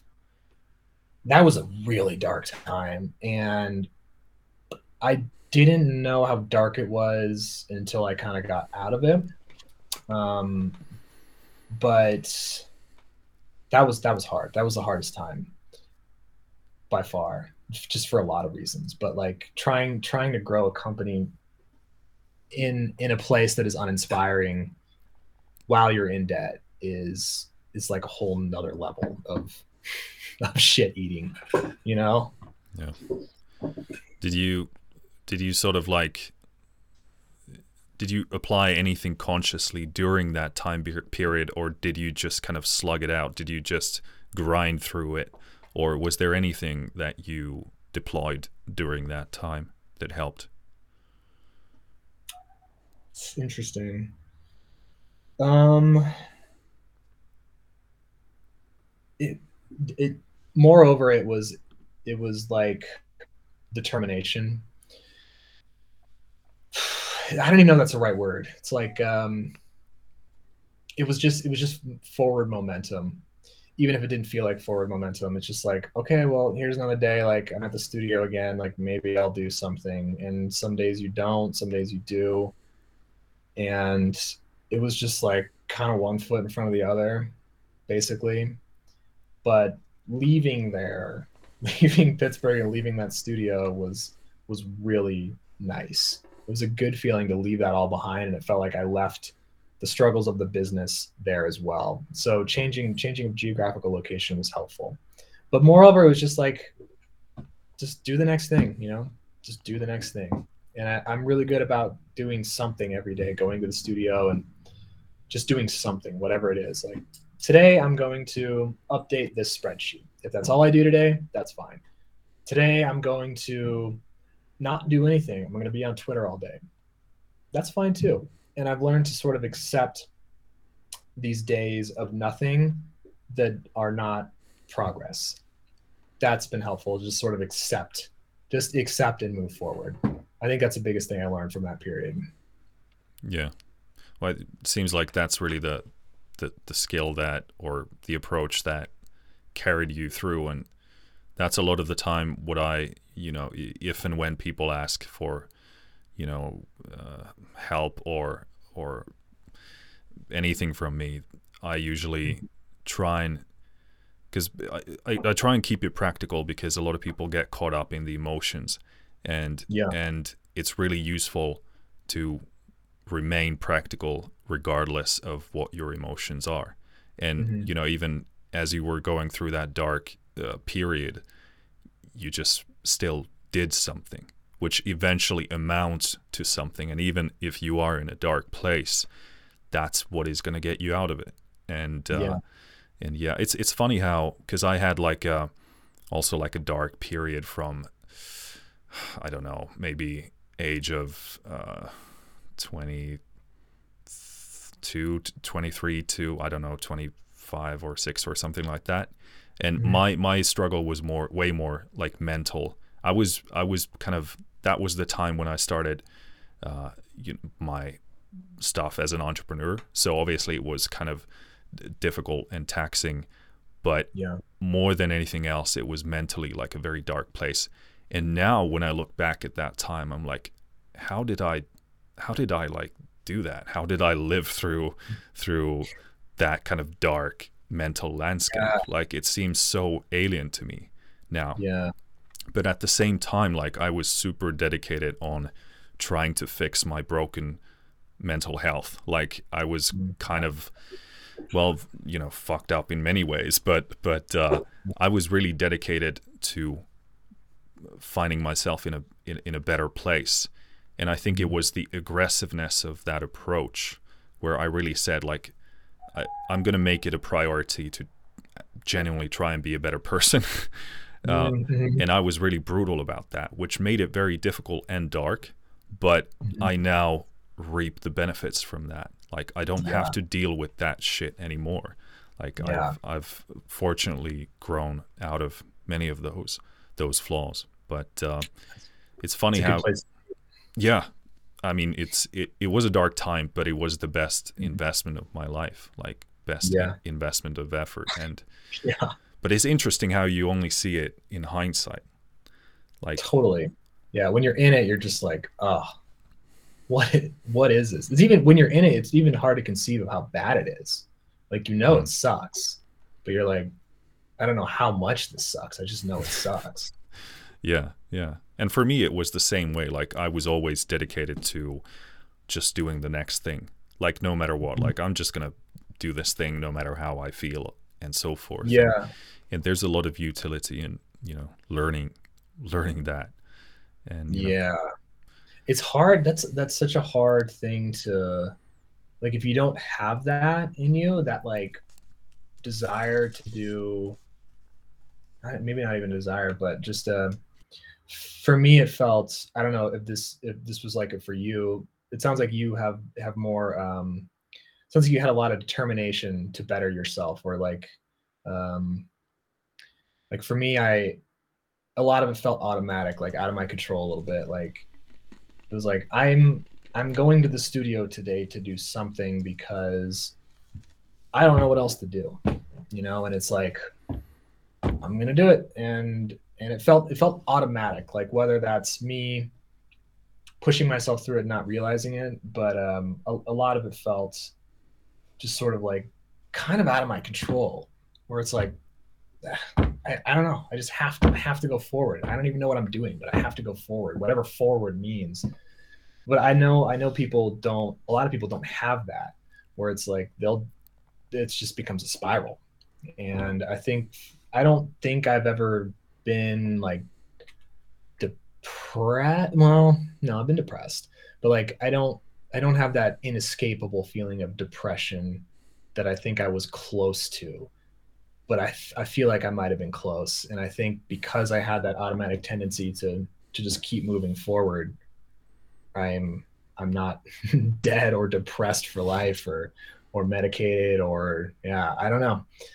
But I, I think I think everybody has like their own version of the struggle. And like even in the entrepreneurial sense, I've read so many accounts of people talking about their own struggles with starting a business and financially and relationships and um, anxieties and all that stuff. But it's like everyone's on their own weird little journey and has their own um, version of the thing that they're going through. So it's like, it's when I was reading those things about founders' pains, none of them really truly resonated with me because I'm like, well, my pain's different. Like I don't know. It's just it's just different. I don't relate to you. I understand. I'm sorry you're in pain. I understand you're in pain, but like the way I'm dealing with this is completely different. I think everybody has their own version of that, especially when it's like entrepreneurial or whatever you want to call it, business related, because there's there's so much shit tied up in it. You know, it's like your income, your creativity. It's all just like constantly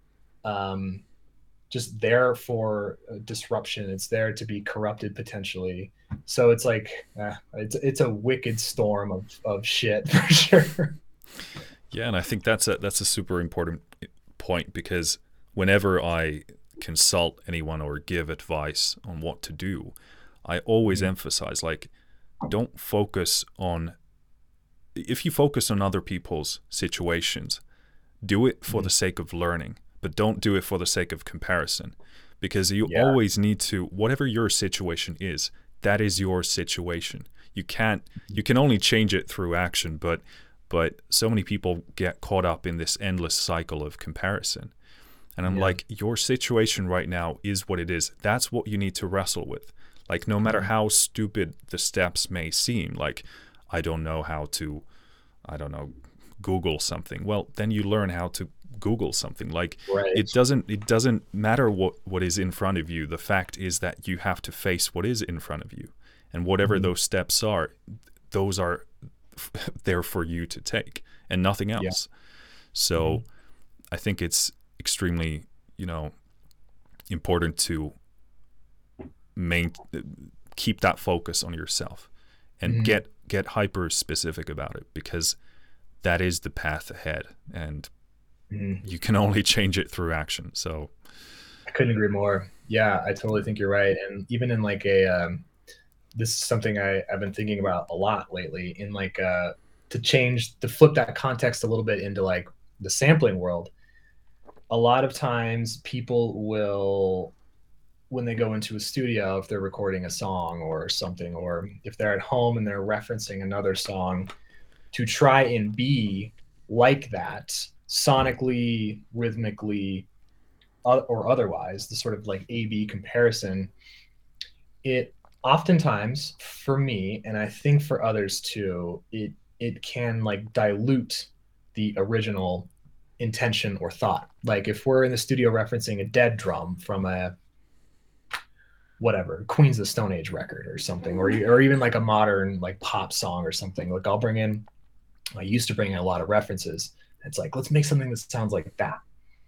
And by doing that, it's already, you've already lost sort of this intrinsic cool potential that you had to make something from scratch where it's like let's take this drum and make it sound cool it doesn't need to sound like st vincent's new record or whatever like it's fine to use that for inspiration i suppose but if you're trying to turn this thing this drum, for example, into something that is not this drum that is something we're trying to replicate. I don't know it kind of i feel like it dilutes it and i think that's kind of what you're getting at too in some ways where this this comparison is of yourself to other people translates into the creative world too. Like let's make something creatively that's like this other thing. It's like i don't know. I think if you can lean more into your intuition you're better off. Even if it doesn't sound as good or if it's not as cool that's a better route to take i believe than to compare just this comparative thing all the time is is never ending. And especially in business world like people try to give you advice or say you should do something else or have you thought about this? Have you thought about that? Like this guy's making a million dollars a year doing it like this maybe you should get into nfts and all this other shit. And you're like you know what? I'm fucking good. Like i'm gonna do this. I'm gonna do this my way. I got i got it figured out for the most part. Like let me have my let me have my own uh, autonomy i suppose. Yeah. And the moment you you start you know copying or ch- chasing that other thing by definition it's not creative anymore. It's replication. You're you're trying totally. to replicate something so you can't be you can't be creative in that sort of a state and i think that's where a lot of people get caught up in may that be in creativity or or business well business it can yeah. be creative as well but uh, sort of um, maybe touching on business on a, on a broader scale was that something is that something that has always been kind of innate in you to to kind of have that i guess entrepreneurial uh, approach to things and and um, well i guess that's the, that's really the first part of this question i guess. Mm-hmm. is that something that is natural to you or did you have to learn it sort of through the the process of doing it? Yeah, uh, in bands, like my first band, Tickle Me Pink, was like, um, you know, we had we had a lot of managerial stuff that had to be figured out. Like, um, I was so I guess I was like 19 years old when it's like logistically you got to figure out taxes. You got to figure out okay we just got all this money like we got to put this here put this there. And that kind of all fell on me but i also wanted to do it. I was like let me let me take charge of the money. Like i this is all new. You all trust me here. Like let me let me take over this. And um so from a young age i was i was fascinated with um with a lot of stuff like uh like investing even like um started getting into started buying stocks around that time and stuff. Wish i'd gotten into crypto then but i didn't. Um but uh yeah, it was just it was just financially stuff made sense to me, and um, and even like managerially, like the spreadsheets I would make and like get stuff ready for tour, that was kind of always in the back of my mind.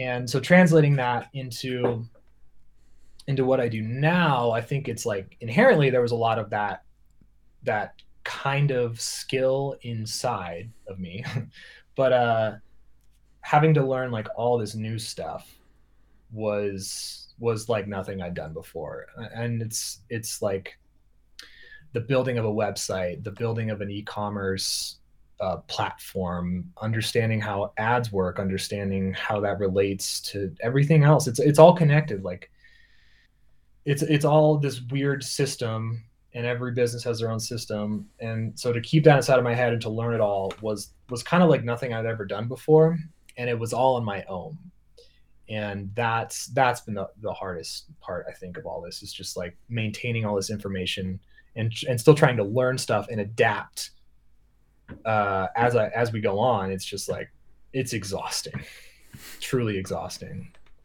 yeah it's it's kind of it's a never ending process because the the market the landscape is always changing and you're adjusting and you're trying to exactly. come up with something new so it's really becomes like a lifestyle uh, you yeah. can't you can't.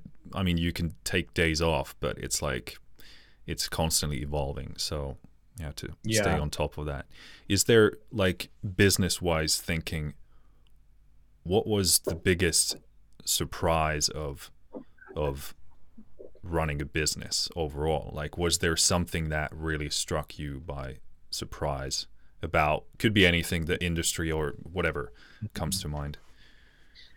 the biggest surprise has been how much money I give Facebook every every year. It like dude, it would disgust you how much money I give Facebook. And this is something I've had to grapple with um, myself uh, because I I don't like Facebook as much as the next person. I understand what it is and its utility. and you know, it's just kind of not my thing. Um, I'm on Instagram. Facebook owns Instagram. My data is there. It exists. Do I like that? No, not really. Um, but in terms of like this, my business circles wouldn't exist as a self-sustaining company um, without Facebook. Period. It just it I would not get the reach. I would not get the the low the low cost of marketing um, without Facebook. And so Facebook gets a lot of shit because of what they've done with our data and how how kind of just skeezy they are. The thing that gets overlooked in this conversation, I think, is how little it takes for small companies, small businesses like mine, to reach the right customers at a cost that is outrageously low. And like I was talking with somebody the other day about how this kind of feels like a slot machine marketing and advertising on Facebook feels like a slot machine because when you're doing it you are you are seeing all these metrics including return on ad spend which is the most crucial um, metric there is, and it's that's changing a little bit with new privacy changes on iOS and stuff like that. But for example, if I'm running an ad for Dead Library, and that one is doing really well, and it has a let's say a four to five x return on ad spend, which is pretty good. That's actually on the high end of stuff.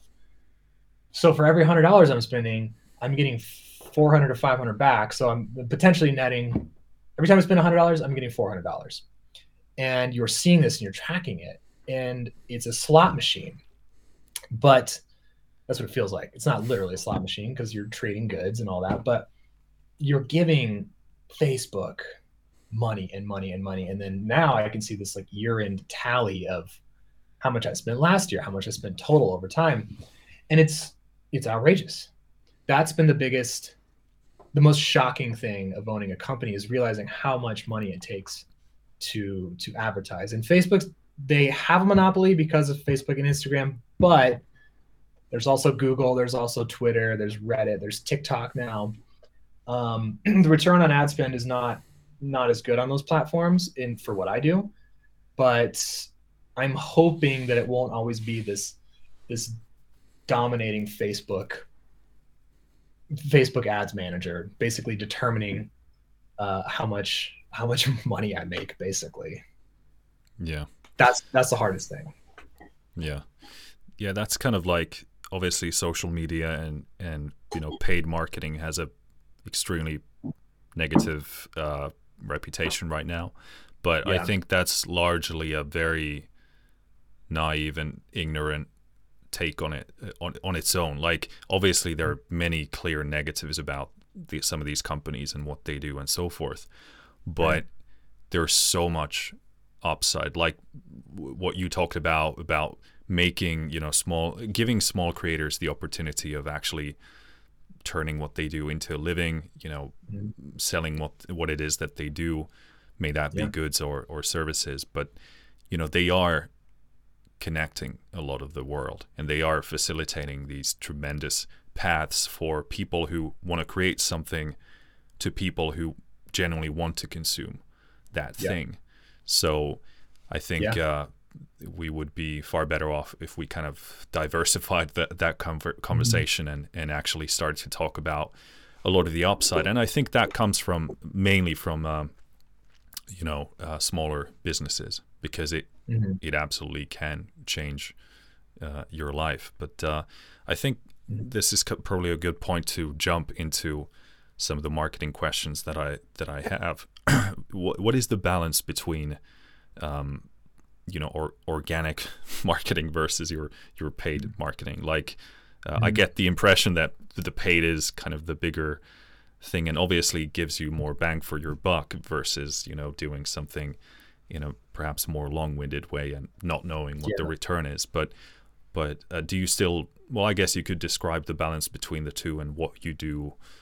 Well, you touched on Facebook already, so I guess the Mhm. organic is left to be discussed. But uh, does that have any place in what you do at this stage, or Yes, and I, I wish it had more, and it, it's possible that there's, I mean, there's always more to be done in terms of reaching people organically, whether that's word of mouth or non-traditional ways of, of advertising, like uh, trade shows or or you know, doing something, having a having a shtick on TikTok or something that is. Uh, that is an angle that is that is organic versus paid.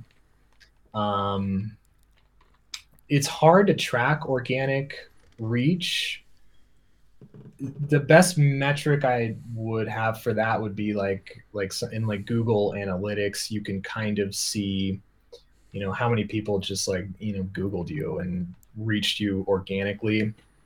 That's not a one to one correlation with being truly organic because you know we're advertising we're the the most we spend is you know like i said facebook and instagram. So that's typically on mobile. People will discover us on mobile.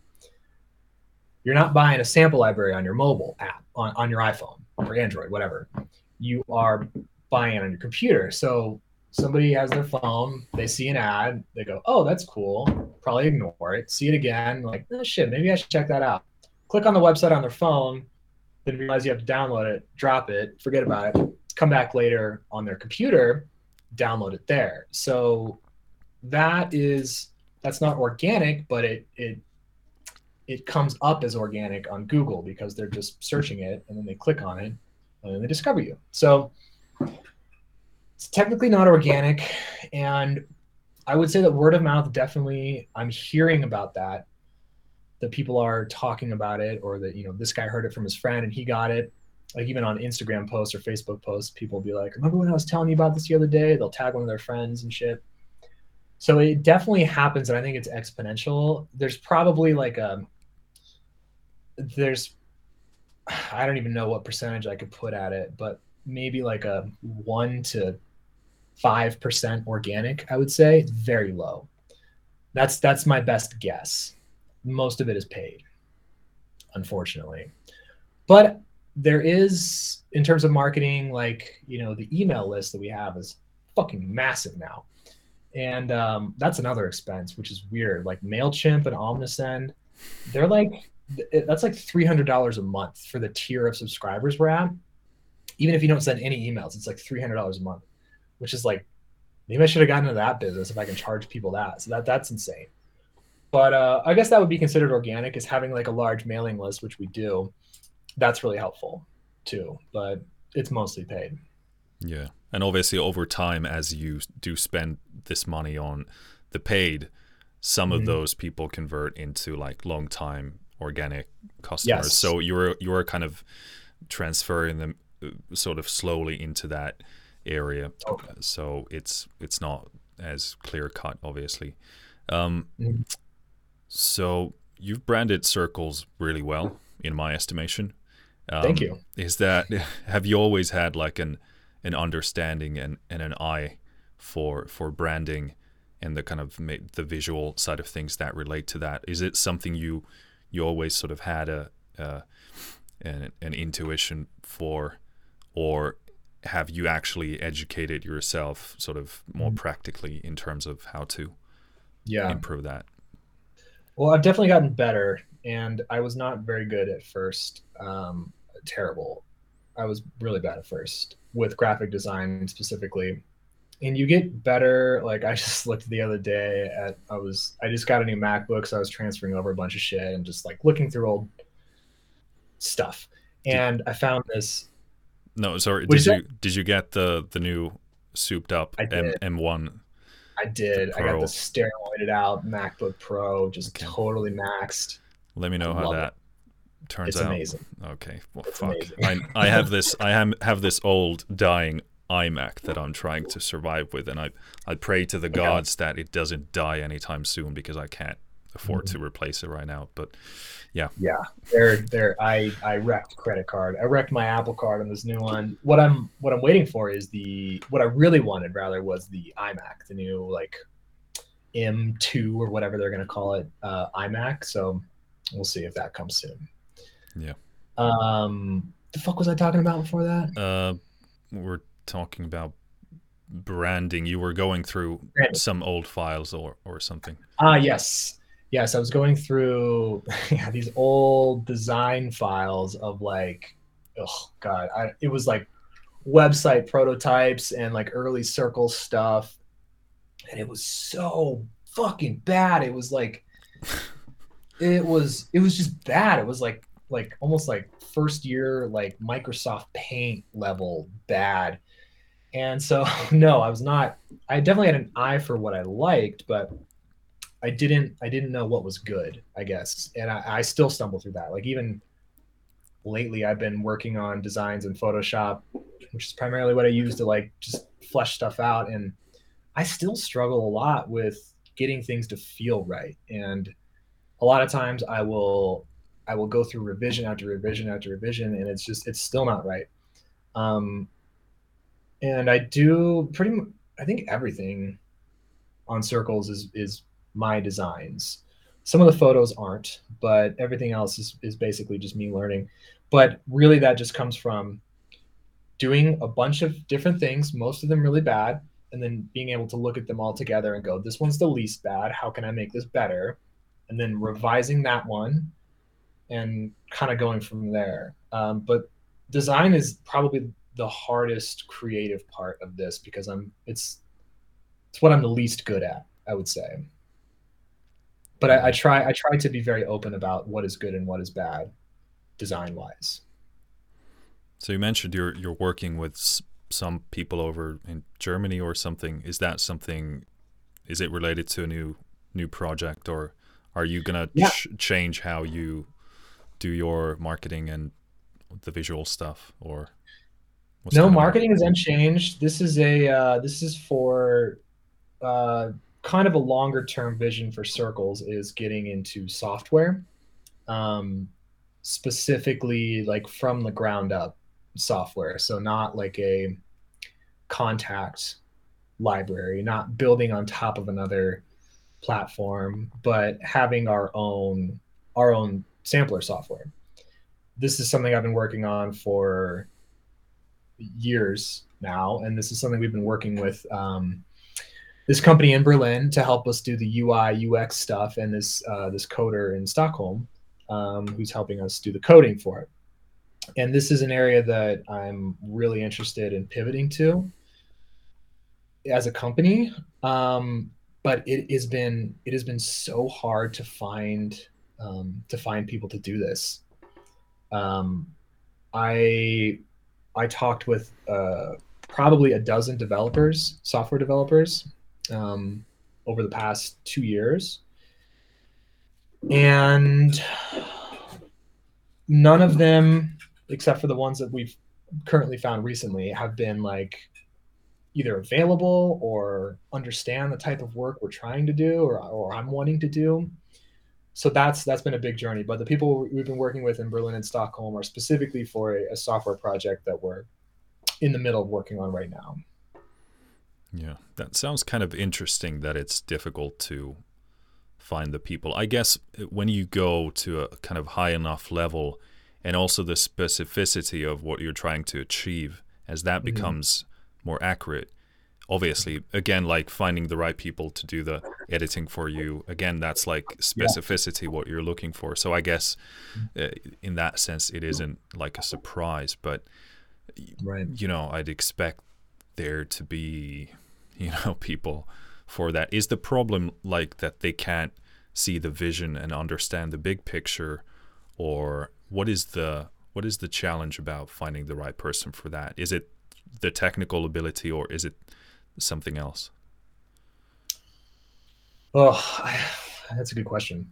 I think it's a it's a combination of a few of those things. Like um, the well, first of all, there's not a lot of money in music app development in general. So I think a lot of these really good coders and developers will flock to like a Google or or, Facebook or you know um, or a startup with a high valuation or something because they're probably going to make a lot of money doing that. So in this industry, there's less money and there's less people doing this kind of development.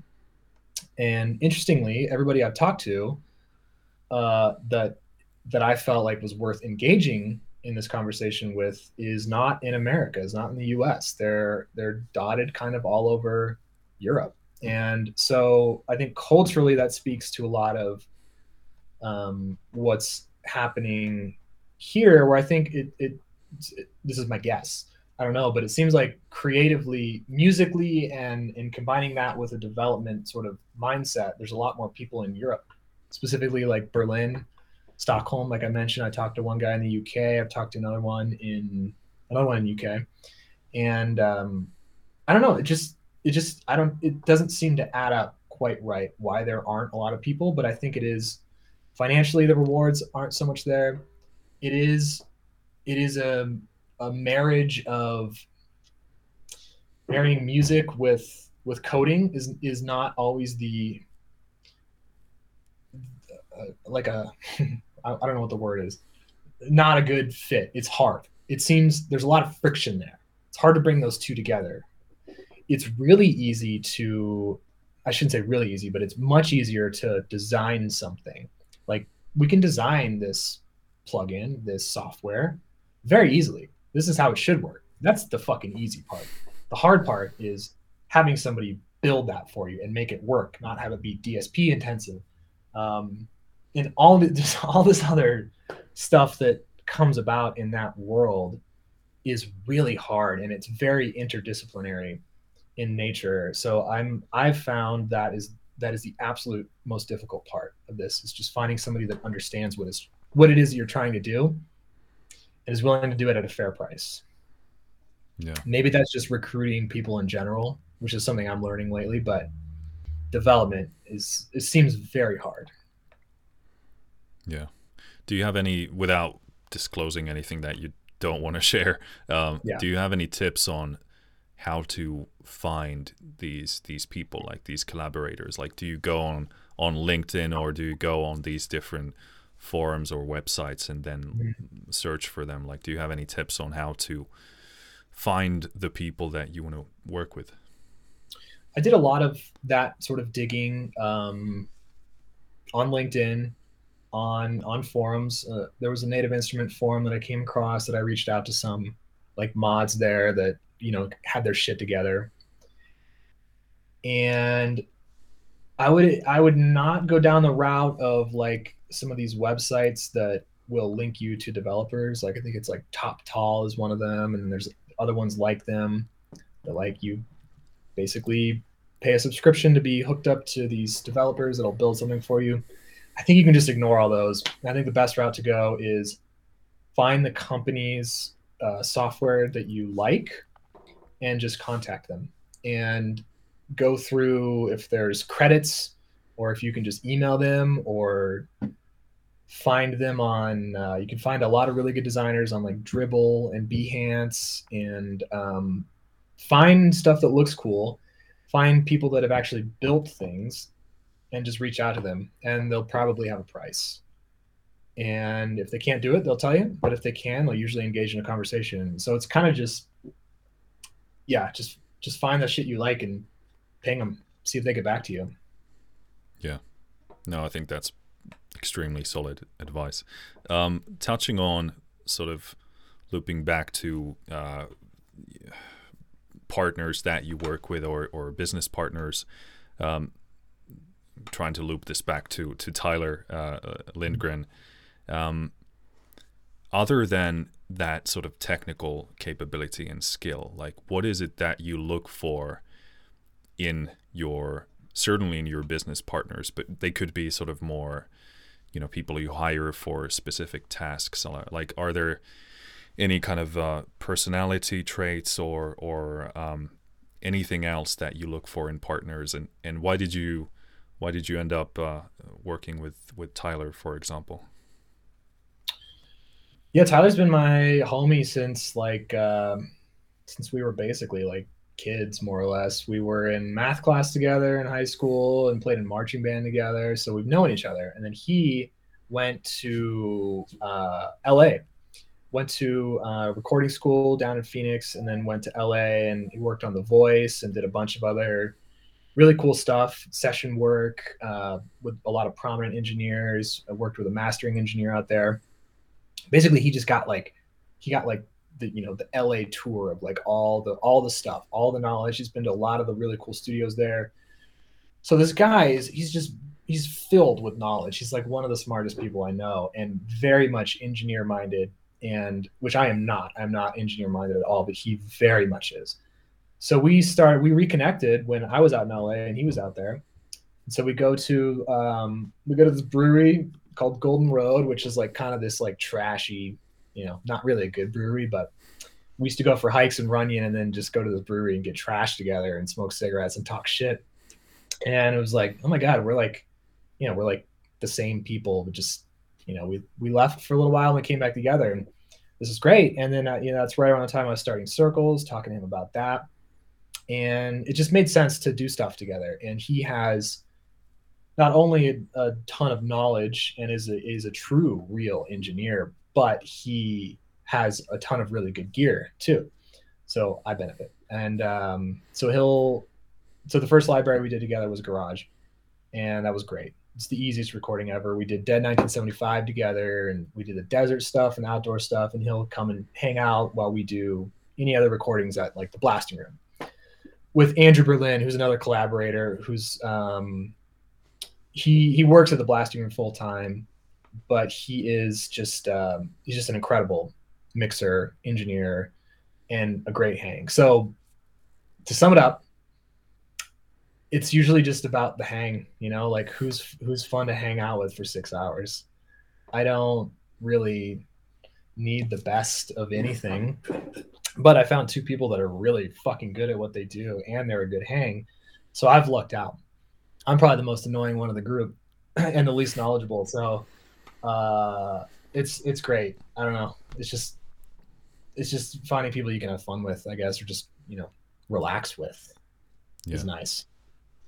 Do you have any tips on how to be a better partner for them? Because obviously the question is often focused on how can I find the right people and get the yeah. right things. So is there something you've realized that you can, you know, do or be for them to to make it better? That's a that's a great question. um yeah.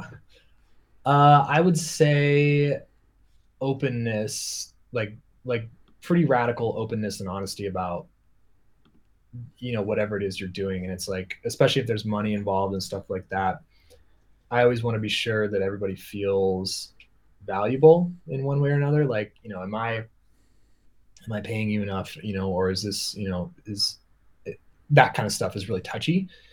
So that that needs to be i think op- openness and honesty is something that's important for somebody in my position to do. And yeah, really, I think that kind of that that kind of mentality is the best thing to have. Like not just about the money stuff, but just openness. Like, you know, what do you think? You know, what is what is the consensus here? Are are you enjoying this? Do you want to do this? Is there something you want to do? Just kind of being open and listening. You know, I don't want to be, I don't want to be a boss. I really don't. But it's kind of the role I've found myself in. It's like I'm the instigator. I'm I own this company. It's weird to say, but I do, and I I run it, and it supports me and my family. So I kind of gotta, I kind of gotta be serious about stuff, and that just necessitates me being like the guy in charge sometimes. So it's a good question. I should ask Tyler, how can I be a better partner?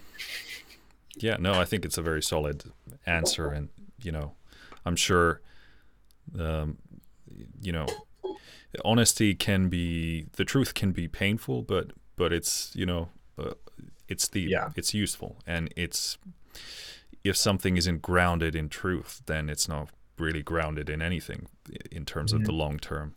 So yeah i think that's a pretty solid um, answer. Um, let's talk a bit about physical location.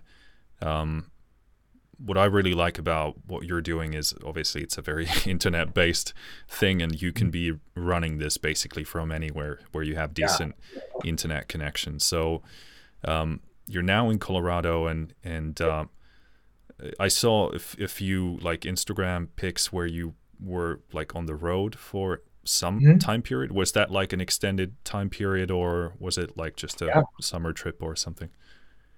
No, my wife and I were on the road for like eight months um, between like mid 2019 and and 2020.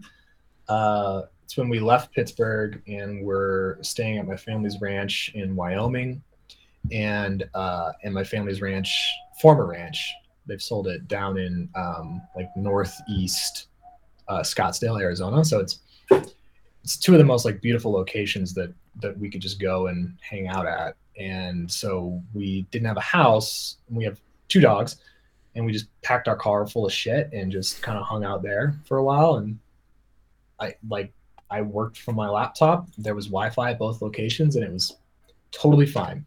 In fact, when we when we went down to Arizona the first time, that's when I did the whole first dead thing, which is like on my laptop, you know, the bass guitar riff from that library is just like me straight DI into my laptop, just like in my father-in-law's like office. Just it was I don't know. It's it's kind of awesome that you don't need to be anywhere and all you need is a computer. But we definitely value just being autonomous and getting up and going places and, and feeling free. And part of that I think is like a very like American thing. Like one great thing about America is just that you can just get up and go drive somewhere and just feels like you can drive for forever.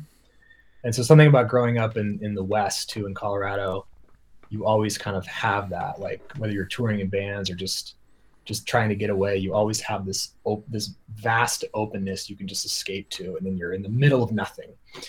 And it's uh, yeah, it's something I think I value and me and my me and my wife both value. But I, I love being being able to just piece the fuck out sometimes. Yeah. That's I didn't actually even ask a question and you answered the question that I have, had so that's that's perfect. Um, I actually do want to I have a section here that's dedicated for dogs because I okay. love I love dogs and I'm, I'm a dog person. So um, you know, I saw the the at least two German shepherds there yeah. Um, so I, I assume you're a dog person, and uh, uh, wondered if if you could maybe like briefly uh, amuse me and and and kind of uh, talk about maybe the the impact that animals overall have to your you know maybe even not workflow but you know your life and yeah. and ha- does that like does that help you with with creativity or maintaining perspective on on what it is that you do? Or maybe like have you learned anything from your dogs? Maybe that's a, a silly question but no i love it. I love it. Um yeah my two i have two german shepherds. The older one he's now what is he? He's 11 years old. So he's like a he's got a big gray beard. He's kind of like an old wolf soul. And then we got this uh smaller smaller German Shepherd. His name's Animal, and he's he's crazy. He's just like um, he's weird. He's almost like a like a like he can. Did you ever see the movie Coco? That Disney Pixar movie. I don't think so. There's there's it's a great movie. You should check it out. It's um, it's probably my favorite, definitely my favorite Pixar movie. And um, there's this dog in it. His name's Dante, and he's like this escort between like the human world and the spirit world and and he's got like one ear that doesn't go up and one ear that goes up and like his tongue hangs out and my dog animal looks exactly like dante. So he's just you know he's got this weird vibe. We got him in the desert too and he was uh he he probably helps me uh like take breaks. You know like he'll he'll kind of come down and remind me and be like bro what the fuck you doing? Like this isn't important. Like let's let's go outside. So he's um he's definitely helped me a lot I think dogs in general are just like I don't know, they have they have such a presence about them and we've always we've always loved German shepherds too for whatever reason. They just feel like this weird emotional um they're just like really emo wolves. Is what they feel like. Like they're just they just have this vibe about them that um that I love. I imagine us having like like a flock of like 15 German shepherds and like a big farm at some point. That's that's kind of like my dream come true. Sounds pretty good. Yeah. Yeah. No, it's it's you know their ability to be present in the moment. That's you know something that I I uh, I don't unfortunately uh, have a dog yet. Um, we did have one when I was uh, little, but um, but yeah, I, I definitely want to have one one day again, and I think they help us you know re- reconnect with just what you said. You know, kind of the the basics and the fundamentals of, of life and being being present in the moment. I guess I could use this kind of as a as a somewhat decent segue into kind of the topic of life balance as it relates to creativity, um, because you're you're not only doing one thing, which is like a creative field, which is certainly enough to be difficult and challenging to manage in relation to maybe the rest of your life, but but you're also in in in business, which is another thing that is massively difficult to um, um, handle, and you're kind of enmeshed enmeshed in, in both of those fields. So, um, first of all, do do you feel like um, your your life balance in terms of like your relationships and other stuff in your life, mm-hmm. and how that relates to creativity and business? Do you f- feel like they have a strong connection? Like if one is struggling, does the other struggle, or can you sort of compartmentalize those and work them on them individually? And maybe what kind of a bearing does your sort of uh, normal life, I guess, all the you know yeah. stuff, does that have have a bearing on your creativity and, and business side? And how do you manage the two? Yeah, totally. Um, it's all for me. It's all connected the if if there's something I, I don't feel like I can have any any like like real major stressors if if I need to be like you know if I need to be like creative or if I need to record something or really just any any kind of work. If I have if I have like a lingering stressor from from real life you know whatever you want to call it from the other life it does feel they do feel distinct and separate. Like even like being in my little studio room here, like I, I enter into a different space completely, but I still carry in everything that, that I came in with today. And so very much, I, I'm not the kind of person I can compartmentalize. I don't like to, and it is hard to, um, to be creative or, or just to do work in general. If I'm, if I'm bringing in any type of stress from, from my world. So I try to, I try to not have as much of that as possible. And sometimes it's not possible with life, you know, and then some days some days I elect not to do any any work at all because of it. Like I feel I'm I'm lucky that I don't I'm beholden to nobody anymore. I don't I don't work for anybody. I work for myself, which is can sometimes be a curse. But some most of the time, 95% of the time, it's fucking awesome because I can just be like, you know what, I'm not doing anything today, and and I'm I'm I'm not going to feel bad about that, and I'm not going to feel like I owe anybody anything. So, but yeah, stress, outside stress, it really fucks me up. Honestly, I can't do, I can't, I can't be good at anything if I'm holding on to something from the outside world, the non-creative weirdo circles world. Yeah, yeah. I'm the same way these days. I think when I was younger, I could and would channel like all the shit into the music that I do and, and that stuff. Mm-hmm. But but these mm-hmm. days, it's like I don't know. Like I really need to have my personal shit in order with the people who mean the most to me because I yeah. it it weighs on me so heavily. So. Yeah, but do you do you like uh, do you put conscious effort into prioritizing that as soon as something comes up, or like how do you um deal with it? Like like what do you mean? Like like do you actually because you you have this company it gives you at least certain type of you know financial and maybe time freedom in certain cases. Like, do you? Mm-hmm. Uh, well, I guess the question is, um, what kind of you know practical choices and, and efforts do you do to make make sure that things stay, you know, in the in the in the proper order when it comes to your immediate Yeah. relationships? Doesn't have to be highly specific. I guess you, you kind of Yeah. partially already answered that, but definitely something that I've been doing lately is like every day. It's so basic, but every day I, I, I exercise for 30 minutes. I get on my elliptical and I sweat. And once I am dripping sweat, then I know it's time to get off. And I've done that for probably like the past eight months or so, and it has made in a crazy change in just how I function in this world. So again, it's like it's so like boring to say, but exercise fucking really works. No, I, I, think that's a that's a great answer, and and I think that's what a lot of creatives are lacking, especially like when you're a creative, your mind is racing like crazy most of the time, Yeah. and the way to kind of calm that down is to is to d- physically exhaust yourself. Yeah. Like, uh, I've talked about this in in previous kind of podcast episodes, and and it's like it's like a drug. Like it's it's like being on some kind of opiates or or something.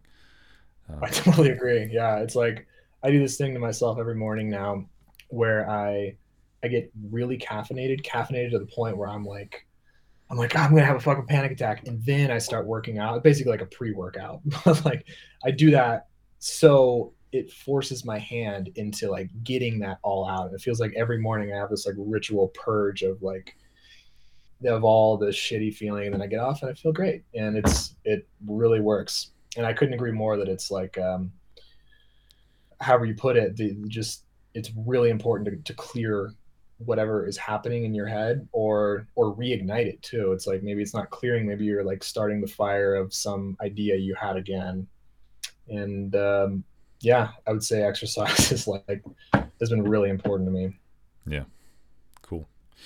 Um, let's talk about drummers for a, a short moment.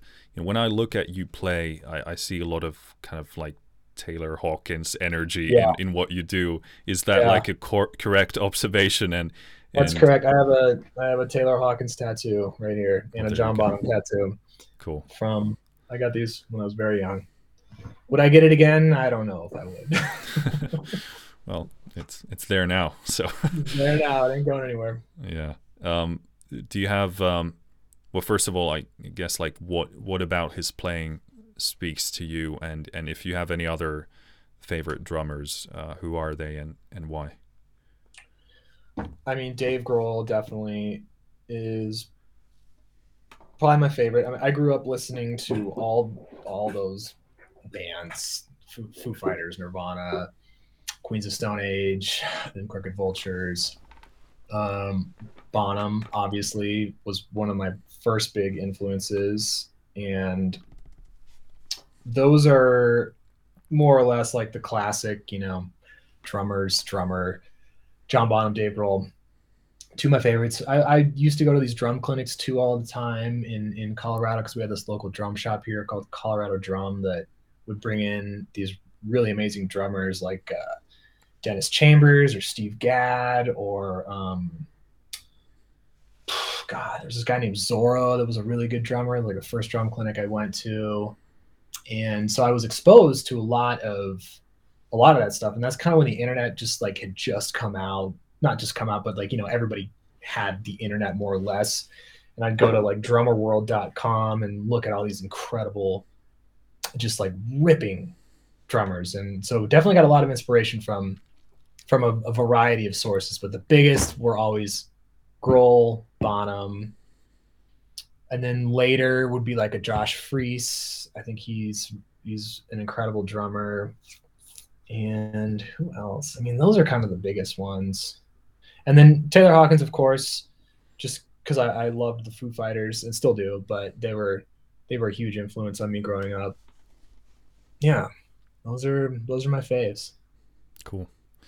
Um, kind of linking that to what you're doing with circles, like obviously your your skill and style as a drummer bleeds into your your sample libraries because you're the one who's who's playing them. So, right. um, you know, when I'm playing uh, your samples here at, at, in my studio, I'm not mm-hmm. I'm not just playing them. I'm also playing you playing the yeah. samples, which right. is like a, a, very important part of sample libraries. It's not only mm-hmm. a, a, recording of the snare or the kick; it's you mm-hmm. playing it in a certain way. So, do you have sort of any governing like philo- philosophies relating to that, like uh, about your like how does that influence your style when you're doing the the yeah. libraries and and uh, do you do you sort of develop your drumming with that in mind in in some mm-hmm. sort of a way?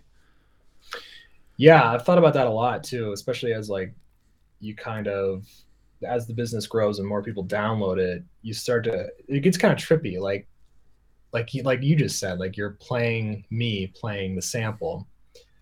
It's like well, that's weird. Like so uh I do think there's room for, and not to sound like woo woo bullshit, but like you know there is room for like intention in in recording these samples and um, and recording these loops, especially where it's like, you know, am I here? Am I just am I just doing this to do this? Are we just sampling for the sake of sampling, or am I am I do I actually give a fuck here? Is this like am I am I into this? Am I accenting the hi hat because it makes me feel good, or you know just little things like that that are sometimes lost in in the recording process that I think are important to remember when you're in there. Like, hey, somebody's making a song with this. Somebody's like spending time. Somebody first of all they paid you for this. Now they're taking your loop or your sample and they're using it. Like one would hope that if you if you take that process all the way back to when it was actually sampled, that the guy or girl sampling it was like actually present and gave a fuck about it to begin with. So there is that there is that ethos there too. And another thing that I've discovered through this whole process and like understanding how other people do stuff in in sampling world is like they will nine times out of ten if you get like a studio library from east west or you know ocean way or any of these big sample libraries, they're usually getting like an intern to come in there and hit the drums because it's a very tedious, monotonous task. Like you're not getting you're not getting Dave Grohl or Josh Freese or Taylor Hawkins to come in there and sample a ride cymbal for two and a half hours because that's how long it takes to deep sample a ride cymbal. Trust me, I've done it. And they're not doing that. So what you're getting most of the time, this isn't all the time, but a lot of the times you're getting a intern tracking a ride cymbal because that's that's easy for them to do. You're not getting a drummer do it. So the way they hit it, the way they hit the hi hat, the way they hit the snare, the way they hit everything is not the same. It's just it's so different. And even when we sample stuff, I'm I'm I'm the guy that goes in there and does it. And we've had other people do it before. Other people that are drummers and non-drummers do it and it's different. It's maybe it's not better or worse but it's different and sometimes the dynamics fluctuate too much and there's just there's just a lot of room for fuckery.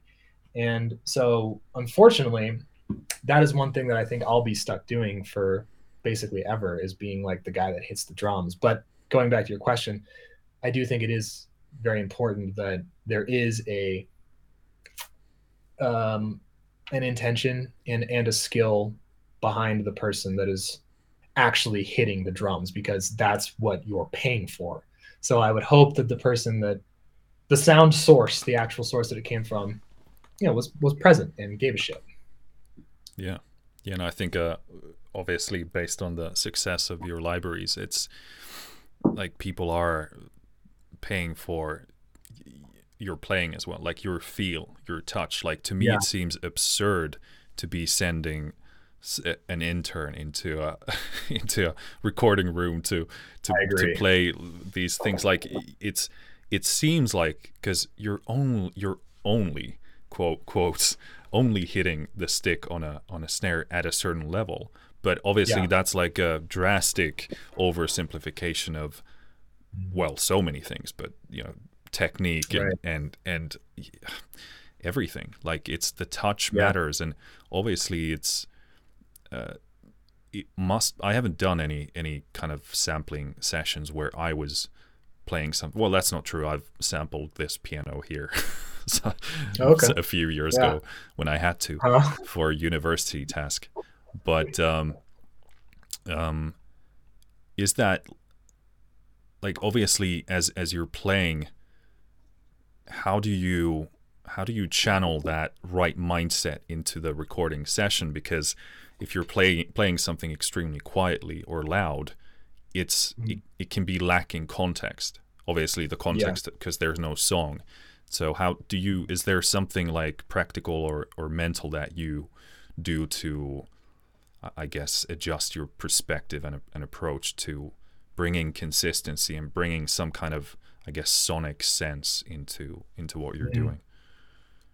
I think it's more practical than anything where you you kind of like for me we did this library called low recently that's like it's really um it's much it's vibier i guess i don't know what the better word descriptor is for it but it's got it's more loose it's more like open and vibey it's not rocky it's like yeah you know, it's kind of ethereal sounding or something and it sound i was a lot of what that was was practically like i was like hey tyler like let's nuke the rooms and put give me that mix. Make sure that's like really loud in here. And so I'm playing off of it. Tyler's in the other room, like turning um forget which pedal we went through for some of the effects, but he's like he's basically jamming with me with like a it was a little delay or phaser or some some pedal combination of pedals. And so we're we're jamming together and we're feeling it. We're at a tempo, and it really translates in the in the mix because I'm I'm basically having fun. I'm in there like thinking like, oh, this is cool. This would be dope as fuck. And It's usually not to a to a click track. It's usually just kind of whatever whatever the vibe is. So practically, I think in loops, it makes sense to have a really a good mix in your in your headphones that that sounds good to you. And but in loops, the, the last thing I'll mention is a lot of time I will cut in editing a lot of loops because a lot of them are just trash, and you can you can hear it. Like you can just tell like this is this is like nonsense. Like you're not saying anything. You're not getting anything across. It just it doesn't feel good. So i'll just delete those. But in samples samples are different because it's it's so not musical in a lot of ways. It's like anti-musical. You're like you're like hitting the drum hitting it okay next velocity layer for this uh, software project i was telling you about it's very deep sampled and i i made this chart and it was um, it was all the velocity layers I needed to get for all the drums, and it was just, it was on a eight eight and a half by eleven piece of paper, and I'm just dragging my finger across. Like here's the next velocity. I just in Photoshop I made these little boxes. Here's the next one. Okay, drag up to the next one, just so I knew like where I was in context, everything. And we sampled so many drums, but just for snare drums, we sampled 26 snare drums with eight velocity layers, know, 10 velocity layers, eight round robins.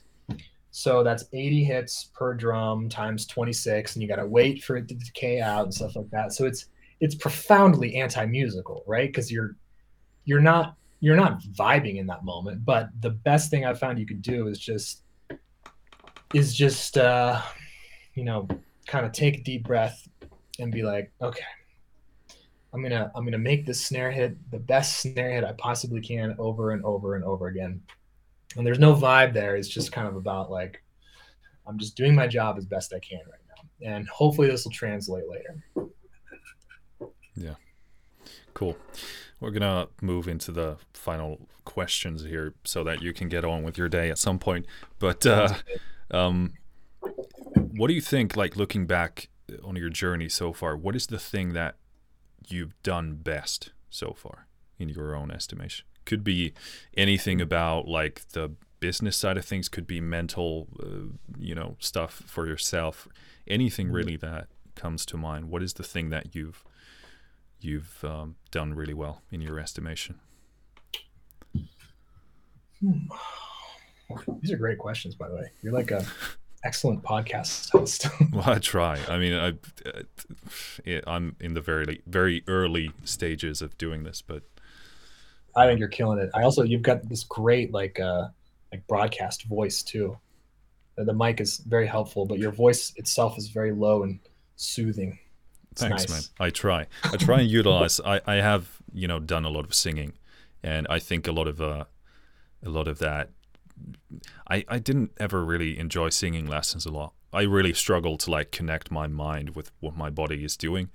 So mm. I'm kind of I feel very uh, like in the very early stages, even still after years of singing, I feel like I've I, I haven't even figured out who I am as a singer. But I try and you know relax and just speak.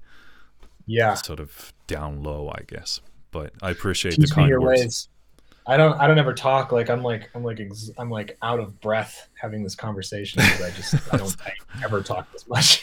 well, I'm sorry for forcing you to do that, but no, no, it's okay. We're actually we started doing a lot more podcasts ourselves, and we'll probably put them out over the next few days. And we we actually touched on a few topics that we talked about today, so I I'm helpfully prepared for that. But it is interesting. I did this like hour long solo podcast, basically about you know how I started circles and all that, and we did a Q and A thing which I think is why we started to talk again. But um, it's it's fascinating to like to remember to breathe when I talk, and it is it is such an art. And I think about like these you know these podcasts that are three hours, which is you know like kind of I guess not the standard, but it seems like you were saying like a good length. But it it is shocking how rare it is to talk for three hours straight today and i don't know if that's it's always been like that but it, it is fascinating that like our my voice is is like almost hoarse from just like engaging in a, a pretty standard conversation. And that's a muscle i don't use very much. So it's it's fascinating to to yeah. go through this. Yeah it certainly takes a lot of time to get used to. And you know i've i've never like grow, growing up i wasn't a good speaker at all. Like this mm-hmm. is whatever i have today is just a direct result of putting a camera there and forcing myself to make these episodes. Like, yeah, this is a direct result of just mm-hmm. practical work. Uh, yeah. No, no talent in speaking whatsoever. Like, I've really struggled to connect my thoughts into this box here that is producing these words. But uh, I think yeah. I think you're fucking killing it. I struggle so hard with that too. And one thing that actually helped me is is doing podcasts and re-listening to myself talk yeah. and go, oh, that is a terrible like tick that you have. Or the way you say like or um or make these noises and, and I'm like, why are you doing that? Or also I, I do this thing and I'm sure I've done it in this podcast where I start this thought and then don't finish it and then don't know what to do. And it's sort of like it is it is this disconnect where I know where my brain just went or where it's going, but I don't know how to articulate that in a way that you'll understand. And it just sort of just like stops then I go, oops, I need to fix that. But yeah, it's tricky. It's harder than people think. It's very tricky to like connect to construct what you say in a sensible way that is easy to follow. Like yeah. it's not easy at all, and everybody sucks at that. And you only get better at it by doing it. Yeah. So, but yeah, it's it's difficult. But but you you've been amazing today, and and uh, your voice is in fact quite good. So so don't oh, don't worry Thank about you. that at all. Thank you. And and most importantly, I, I think you're a great um, you know storyteller and and and just you know it's uh it's it's a pleasure to hear you uh, you know share your your stories and, and journey and it's very follow followable. No, I can't even pronounce that word. I can follow what you're saying very clearly. well, that's good. That's good. It's good to hear. Cool. Um, did you do you have an answer to the thing that you've done? To the actual question? Yeah. uh, the thing I'm most proud of. That was that was a question. Could be that. Or... Yeah. I mean, that's a different way of phrasing it, but yeah, like the question was, what have you done really well in your own estimation? If I were to mm-hmm. force you to, you know, yeah. look yourself in the mirror and say, you know, you've yeah. done this thing really well. Uh, is there anything that comes to mind? Yeah, it's funny that question makes me like weirdly uncomfortable. I would rather talk about the things that I don't do well than the things I do well. I think I do well. Um, which is interesting. I would say this creatively anyways. This is just what the first thing that came up when you said this was we just did this new library dead 1975 and I I I toil away on creative um, aspects of it. Visual, usually visual creative aspects of it are the the ultimate mm, how should I put this? Like you can do a sample library, it can be amazing, but if you can't tell a story or or may or visually represent that in some way, then it doesn't matter because people that's how people are going to relate to it. It has to have a very strong visual component as well as audio. They're they're tied together, especially in the way that we do marketing, like we touched on earlier. But the the Dead 1975 video that I made for it, I initially had made this this short video with a different song, and it was okay. It was you know it was good enough. It was passable. But when I showed it to people, it, they were like, "Oh, cool, man. That's that's awesome." It wasn't like like an "oh fuck yeah" moment, and I was like, "God damn it! I knew it sucked."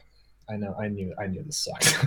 so I I started over, started from scratch, and wrote this very like you know heavy kind of rock, very Queens of Stone Agey kind of thing, and and then I made this video for it. I grabbed this red LED light that I have and illuminated my kick drum, and I illuminated myself with this big blue light.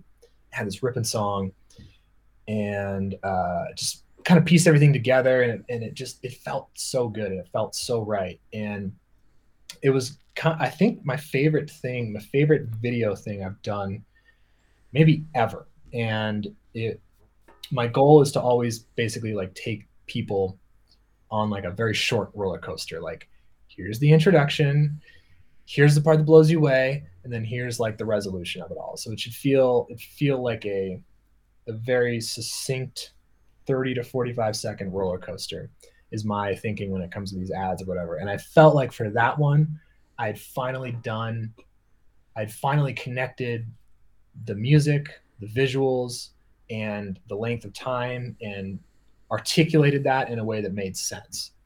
And that was like one of the one of my proudest moments. And then when I put it out, you never know what's going to happen when you put these things out. When I put it out, it was it was very well received as well, and continues to perform well on, on ads and stuff. And so that was like everything connected you know the creative the visual and then also the success of the library. So it's those moments that like you're always i'm always searching for trying to get to and i feel like i got there with that one.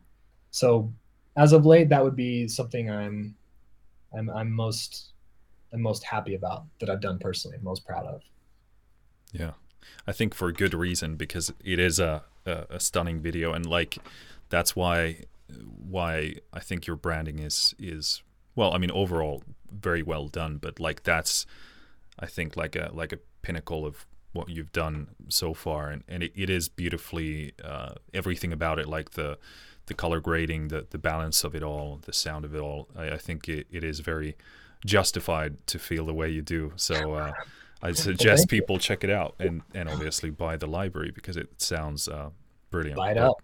Yeah. Um,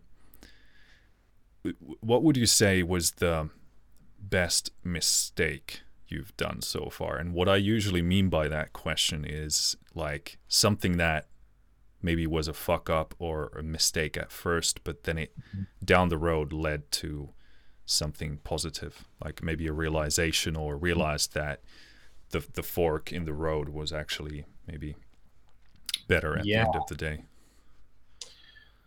Hmm.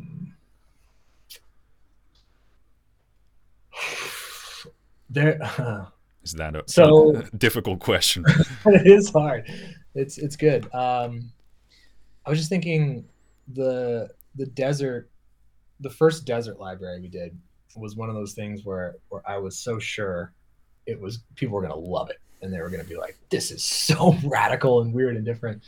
And they didn't. And in fact, like um, I had uh, I had one of my friends come down and film this like fucking dope looking, almost looked like a Mission Impossible trailer in the desert. He's my friend Ben is this amazing uh, uh, videographer, camera guy, and he flew out there and and shot the the footage, and it it just looks like you know incredible. And there was this whole sort of narration I did that I think I could have done a little little less. It was a little like kind of woo woo maybe, you know, like I just wanted to vibe off the land kind of thing. like looking back, like okay, so what I was gonna say is we put this beautiful video together and he helped he put it together and we put it out and the first comment on YouTube was this is the dumbest fucking thing I have ever seen. And then there was another one later, like, is this guy for real? Question mark. And I was like, oh fuck. I went I went to like I went to Vibe Town with this, didn't I? And then you start to peel back the layers and you're like, did we really just spend all this time and money to like record drums in a desert and like that was the thing we were doing and like yeah we're just vibing man we're just like getting these echoes and talking about the echoes off the land and so there's the thing is they're so fun to do and i you know i bring all my homies down to do it and we just get hammered on mezcal at like 11 a.m and play drums and it's the best fucking thing ever. But i can see how they come across as as potentially douchey. And um that's that's a lesson in and of itself. That's like we're having fun but if you try to like relate this fun in this way it's not going to come across. And don't don't try to make this into something that it's not. That's been one of the funniest little like lessons I've learned. Yeah. Well, I think well, that's a hell of a story as well. Like you, you, I mean, when I saw that, I like when I saw the the sample library, I thought like, okay, mm-hmm. that's that's definitely more interesting. Uh, yeah. I I don't think I saw the video you're talking about. I never thought that it was like dumb. I just thought it was interest, interesting and something that you probably. I did get like a feel that you were doing it on like just having fun with with your friends and and kind yeah. of like that it was uh just like a like a test more more than anything. Mm-hmm. but i haven't seen the the content you you uh, talk about.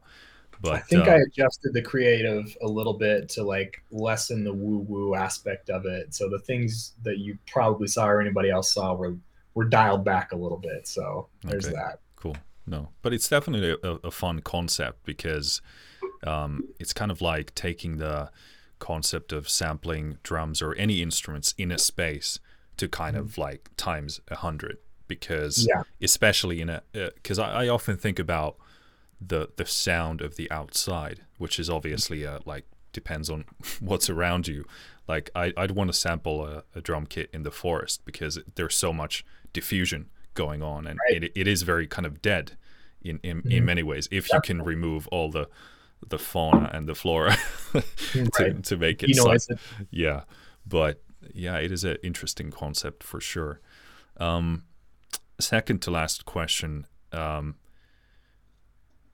looking back on your journey throughout your bad stuff and, and circles mm-hmm. is there you know if if you could have received like a piece of advice or a specific piece of like help from someone yeah. at, at a stage what do you wish that were and and when would you want to have when would you l- like to have had received that help and i usually ask this from a perspective of because a lot of people have creative people in their life, but they're not necessarily creatives themselves, and they might not understand a lot of the stuff that's going on. Mm-hmm. So, but they want to help. They want to be, you know, useful and, and helpful right. to to those people. So, is there something from that perspective that comes to comes to mind?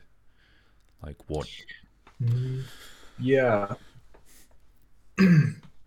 that um I sometimes think about that in the context of if me now could go back to my 19 year old self and just sit down and have a conversation and it would i think it would be something to the effect of like you should have a, a little more fun be a little looser in general because this is all so ridiculous.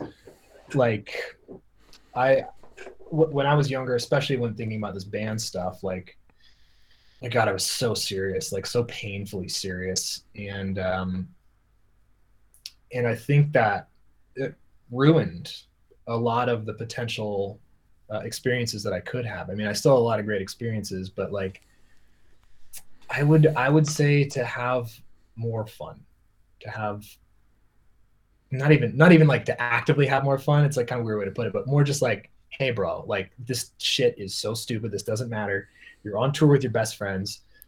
You know, this isn't going to last. Like, go have fun. If the show sucks, whatever. Go walk around. You know, you're in Boston today. Go walk over to the Harvard.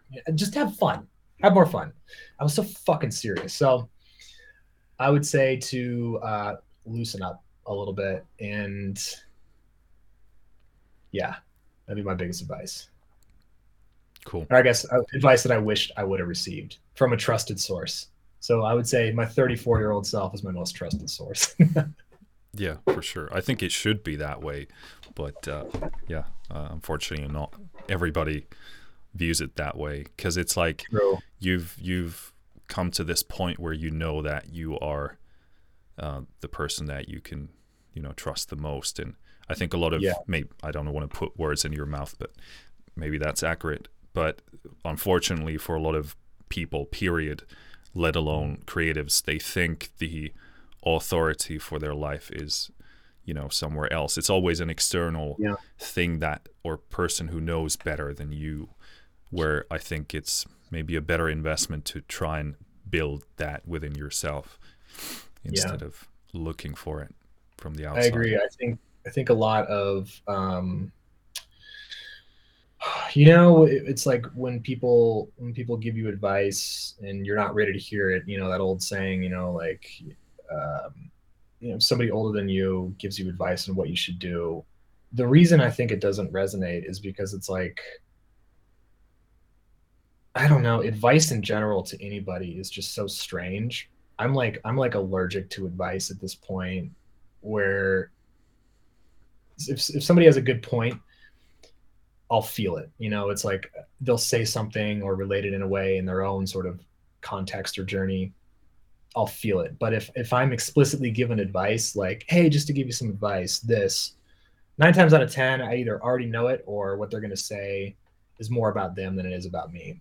So i'm i'm a bit allergic to advice. And and part of that i think is like something I need to work on myself because I'm I'm so like uh, anti any influence at this point. Like I I from being in my 20s and feeling so burned on bands and trying so hard with other people musically, like I feel like I'm a little I have a little PTSD from that where it's like I don't want any input from anybody, period.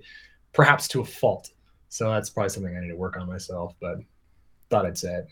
Yeah well it's a process like and I, I, I fully agree that's what i what i um mentioned before that like the path in front of you is your path and and it's like even you know someone can sort of cast not not pearl, pearls in in front of swines but but like even if someone is giving you brilliant advice if you don't have an access point to that advice if you can't see see it clearly what they mean because of your Yeah. current positioning then it's of no use to you so that's Mhm. why like i try and say like your path is your path and whatever Yeah. whatever forks are in front of you those are the selections that you have and you choose one and you see where it takes and you learn from that but but uh, yeah I, I think that's that's uh, those are some really good insights okay final final question um, Mhm. and i have to ask this because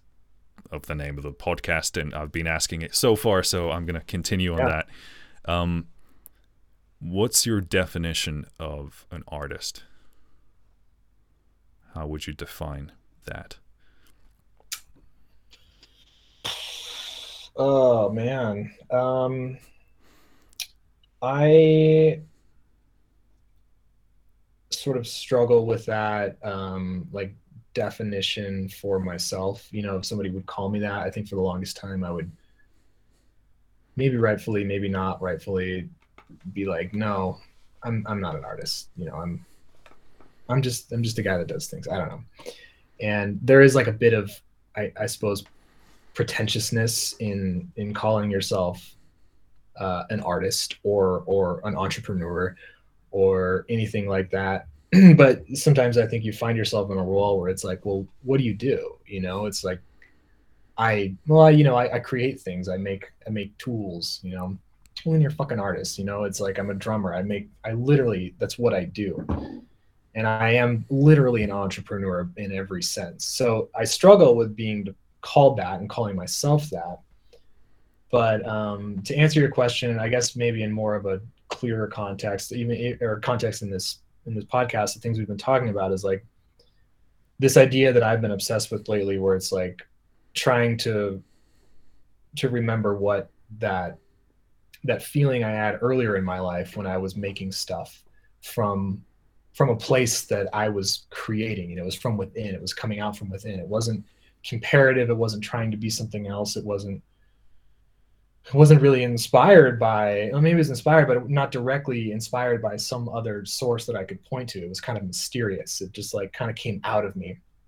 I've been trying to rediscover that part of me lately, and it seems like that is uh is rare in in the world lately. You know, I think sometimes I think about, and this I don't know if I'll sound like a fucking boomer saying this, but when I watch videos of like like Kurt Cobain and Nirvana and stuff, and then I see this like he's just like dripping authenticity, or like somebody like Anthony Bourdain who's just like dripping authenticity and and like painfully so. I mean, obviously, my two references they killed themselves, but there's this thing where it's like, I know you can feel that it was like they were so themselves, and so, something was like coming out of them. It was like almost like vomit. Like I'm thinking about like Kurt Cobain just like screaming on stage. Like there's something so beautiful about that, and I'm not like that. I'm not like him at all. I'm not like Dave Grohl. I'm not like Taylor Hawkins. I used to think I was. I used to try to be like them in the way that I talked or drummed or all that shit. And so now I'm piecing together like, well, who who am I really? Like, you know, I'm I'm not those people. And I'm I think being an artist is trying to like figure out who you are and then and then vomit all that disgusting shit out. I think that that has to be one of the best answers I've ever heard. So, uh, yeah, yeah. yeah I, I do agree with that a lot not the vomit part, maybe. Well, I yeah, maybe yeah. yeah. I mean, could be any kind of body fluids, really. But yeah, um, yeah. It's to me like the authenticity is is really the the key, and it's even yeah. that's difficult. Like to even this this question is kind of unfair and it's difficult, but even you know to define like authenticity that can become a very deep philosophical rabbit hole quite quickly. Yeah, right. But um, yeah, it's um, I think it's a it's a beautiful answer. Um, I there was something I wanted to touch on about what you mentioned, but I, I, I fear I'm I'm becoming too tired and, and not not uh, my blood sugar isn't what what's what it's meant yeah. to be. Oh, what so, what time is it there for you now? Uh, now it's uh, quarter past 10 p.m. So, okay. So yeah, it's not too bad, but uh, not too bad. Yeah, I wish maybe I could. Um, no, I can't bring it back to mind, but maybe we'll we'll save that for the for the next time. Hopefully, there's going to be a next one because uh, yeah, man. we only we only got through like I don't know a fraction of what I had prepared. Oh, for really? This. Wow. Yeah, but don't worry, like it, it it was a lot better because uh, you know it's always great when people have you know they bring their own stuff to the table and and you you know tell your stories and and you can easily bridge between you know different topics so um, yeah hopefully we can do a, a second round uh, absolutely at some point so i'm down anytime man this is fun cool yeah i mean i've really enjoyed this this has been uh, i've learned a lot uh, and it's really nice to you know get to know you better and and, yeah, um, likewise. Yep, it's really cool. But again, you know, thank you for your time. I really appreciate it. Um, mm-hmm. I think, uh, at least, I don't have a really really big following for this, but uh, I think anyone who who happens to stumble stumble upon this uh, is probably going to find it pretty cool. Um, Good, I hope so. Yeah. So thanks for uh, sharing your your uh, thoughts and journey, and again, yeah. thanks for your time yeah thanks for your time too and thanks for your interest in wanting to um, talk about this stuff it's fun it's uh, honestly it's helpful for me too to like you know talk parse through this stuff myself helps me understand what i'm doing better too so thank you cool yeah that's why i talk to myself on camera for hours on end but it is like yeah. it is kind of like well i guess therapy in a sense but uh, also like mm-hmm. if you don't write it down or if you don't talk it through you really don't know where you stand with a lot of things. Like you really need Agreed. to, you know, parse out or or think through where what what you actually think and develop your Right. your ideas, and that's really been the the biggest upside of making the, this podcast because uh, Yeah. yeah makes a lot of your thoughts actual. So Yes. Yeah, it's true. No, I agree. It's like I, I would I think everybody should have a podcast sometimes, and then I'm like, there's too many podcasts. So no, maybe not. Yeah. Cool. All right. Well, I'm gonna get let you go back to your to your life and uh, um, Thank you. maybe uh, tell your dogs that a weird Finnish guy says hi and give them a give them a few scratches and and rubs from me and uh, Deal. I will from Marcus. I'll Yes. tell him. cool. Awesome. well, again, thanks, and uh, um, we'll talk at some point uh, on something. Hopefully, another Sounds good. sample library coming from from you, and uh, Can't wait Three to more this year, so definitely yes.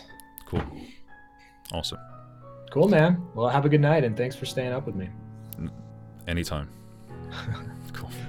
See Bye, ya. man. See you later. See ya. Bye bye.